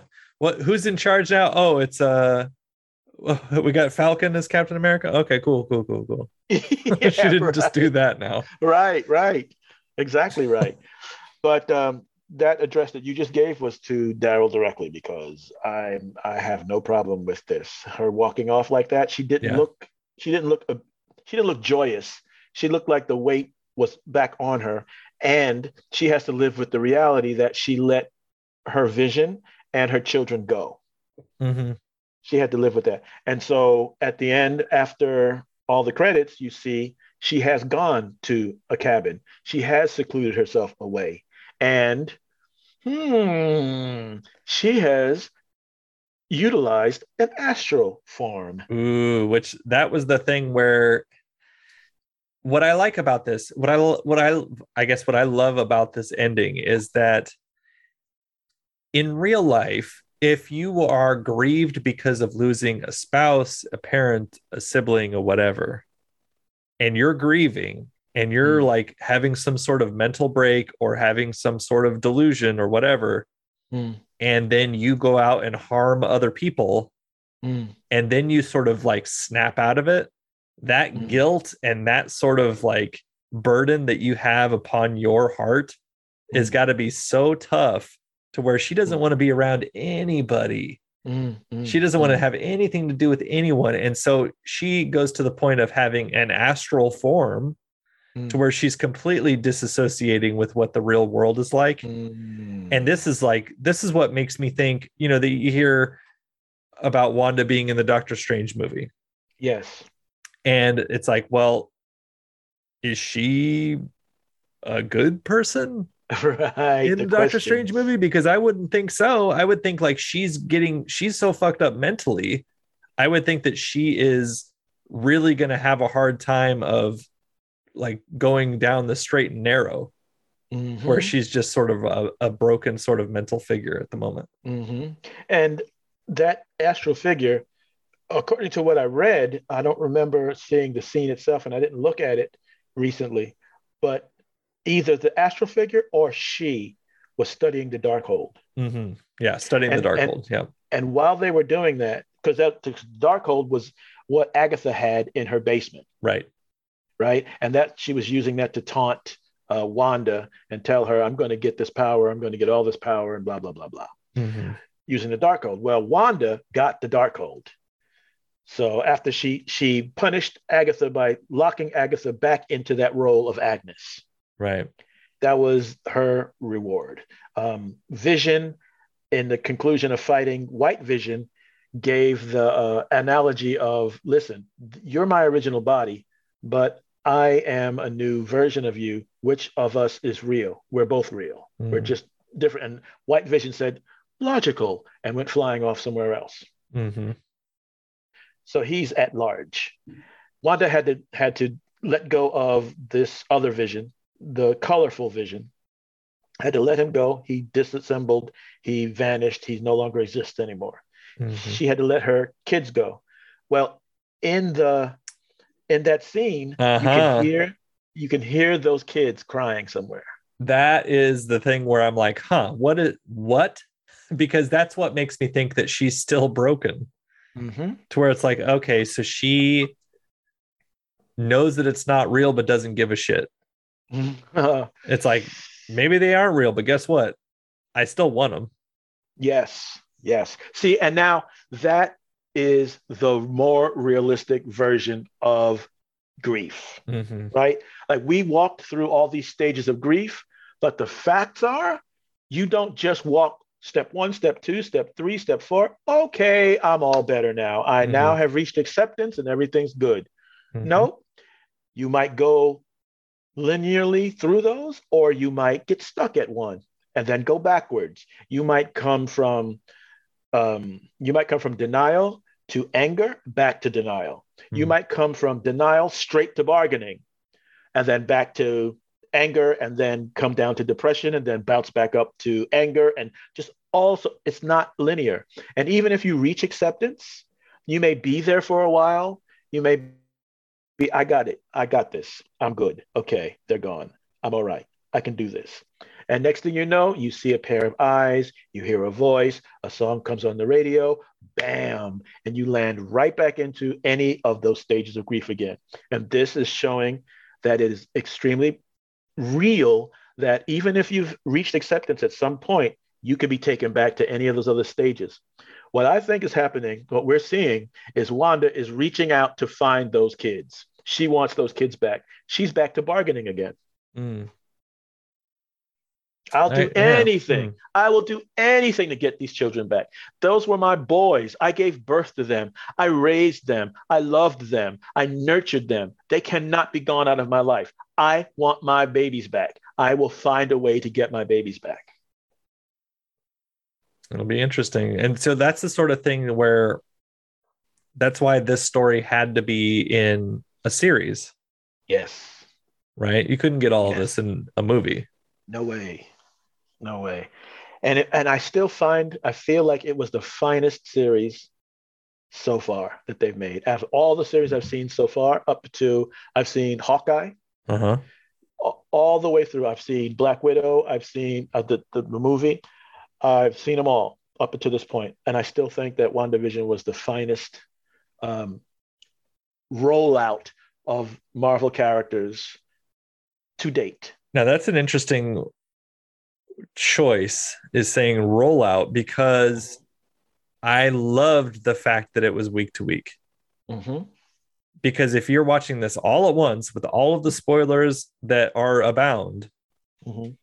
I don't get the what about Reed? What about Mephisto? What about Yeah. Magneto? I don't get all that because I would Right. figure it out in the day and then I'd be like, oh, okay, cool. It's this. Mhm. Yeah, yeah. Let's go get lunch. Yeah, really. Like, oh, that was good. As opposed to it being a two month thing. right. Right. And I like Yes. you had like you had mentioned, I did also say that uh this may be the best thing for me that Marvel has done Mm-hmm. because of I mean, there's moments that I got more out of, like the the portal moment, of course, um, from Endgame, right? But Mm-hmm. Yeah. but there but as a as an overall thing just watching the way that they that Jac Schaeffer and company was like you know what we're going to make this series about the history of television Mm. and the stages of grief using Mm. marvel characters Mm-hmm. Mm-hmm. And there's an article in the Los Angeles Times where they speak to the creators, and they absolutely intentionally did the stages of grief this way. and it makes sense um Yeah. what about uh so speaking of Jac Schaeffer and company what do you think about her uh her next her next show uh we mentioned that she had the story from black widow but then the next thing that she's doing is uh, agatha house house of harkness I'm interested. I'll watch it. I definitely will. I mean, I'm paying my monthlies for Disney Plus, so I will be watching it. Um, I'm not as jazzed because because you didn't like agatha that much I didn't like her to begin. And now, you know, but since it was her all along, I'm like, okay, so she played her part. So I'm just waiting to see how they infuse this character with the same kind of pathos and just in, and make me invested in her and, and whatever else they've got to tell us about Mhm. her. Yeah. And and we'll talk about some of the other series as we go along. There's a few of them to where as a person who has not been up to date on the comic book reading, Mhm. uh, some of the announcement I've been like, I don't even know who that is. and so it's like this one may not be for me, which is fine. They don't always have to all be for me. But WandaVision was definitely right up my alley. Mhm. Um, and I also love, you know, the WandaVision is at first sort of an interesting thing to call the series. Mhm. Um, I prefer to think of it as Wanda's vision. Ooh, Right, because it's- that's a double entendre right there. Right, right. Because not only is it the actual character, but it's like her world that she created and going through all of her stages of grief and all that sort of thing. Yes. Um, but if you call it that, that gives it away too much. right, yes. So I like WandaVision is an interesting, interesting. I would, I, that's something to where I could have had 10 years and I would not have come up with that as a title. And it's so we gotta simple, give it to them, don't we? We gotta Yeah. give it to them, and they're all younger than us. Well, they're all younger than me. I don't know how old, uh, yeah, I Jac, guess. oh Jac Schaeffer, Yeah, she might be older than, she might be older than me. you want her to be older than you so bad. I do. I really do. I want her to, yeah. It's uh, even though it's like I know people that know people, I want her to be super nice and but older than me. Hmm Well, I'm looking at a picture of her right now, and she she looks about your contemporary. But yeah, she's uh she's a wonderful interview, by the way. If if people want to learn more about her, um, I'm looking up her age. oh, she's she's she's a year older than me. You're welcome. oh, what a relief! so you have a year. That's right. I got a year just to run Marvel's best show. No big deal. Get it. No big deal. And that best show is going to be the Fantastic Four series, right? Well, I would love it to be. I would love it to be. I'm still Well, not. I have a I have a girl for you. I've got a casting idea for you. Mm-hmm. Ladies, So- ladies and gentlemen, go to Twitter, Sunny Mabrey. Go look up Sunny Mabrey. It's spelled just the way it sounds S U N N Y M A B R E Y. And tell me if you don't see Susan Storm Richards all up, out, around, and through her. Mm-hmm. She could do it personality wise too. That's right. Mhm. All stages of the personalities that I would have Susan Storm Richards go through. Mm-hmm. Preferably in a series, so you can spend more time with them as opposed just to like two hours. Right, right, right, right, right. Just like what we've seen, just like what we've seen in WandaVision. Mhm. Develop some stuff, Exactly. grow, grow some people. Us some Exactly. Well, anything else about WandaVision, about what WandaVision was or or anything like that before we say goodbye? Uh, it was wonderful. it That's was. what it was. Westview, the town Mhm. that uh, got turned into Wanda's vision. Mhm.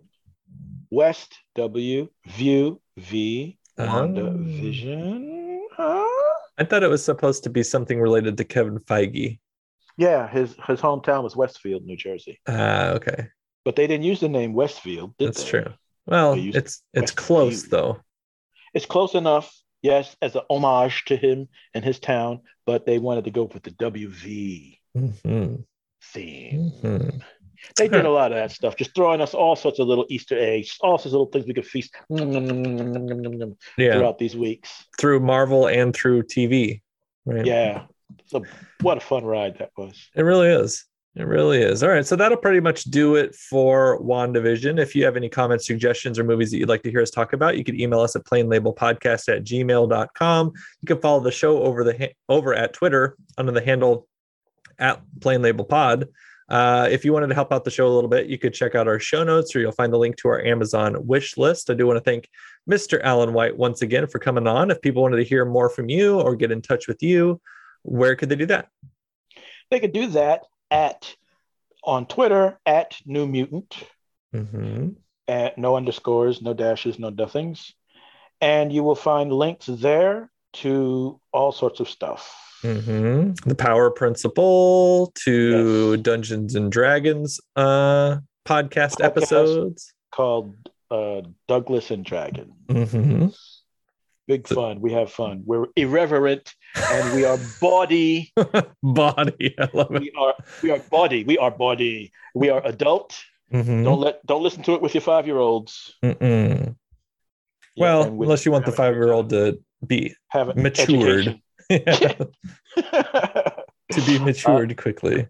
yes, we'll introduce you to some things. That's right. That's right. All right. Well, thank you for listening. And you can join Alan and I this very next week as we have a discussion on the Disney Plus series Falcon and the Winter Soldier.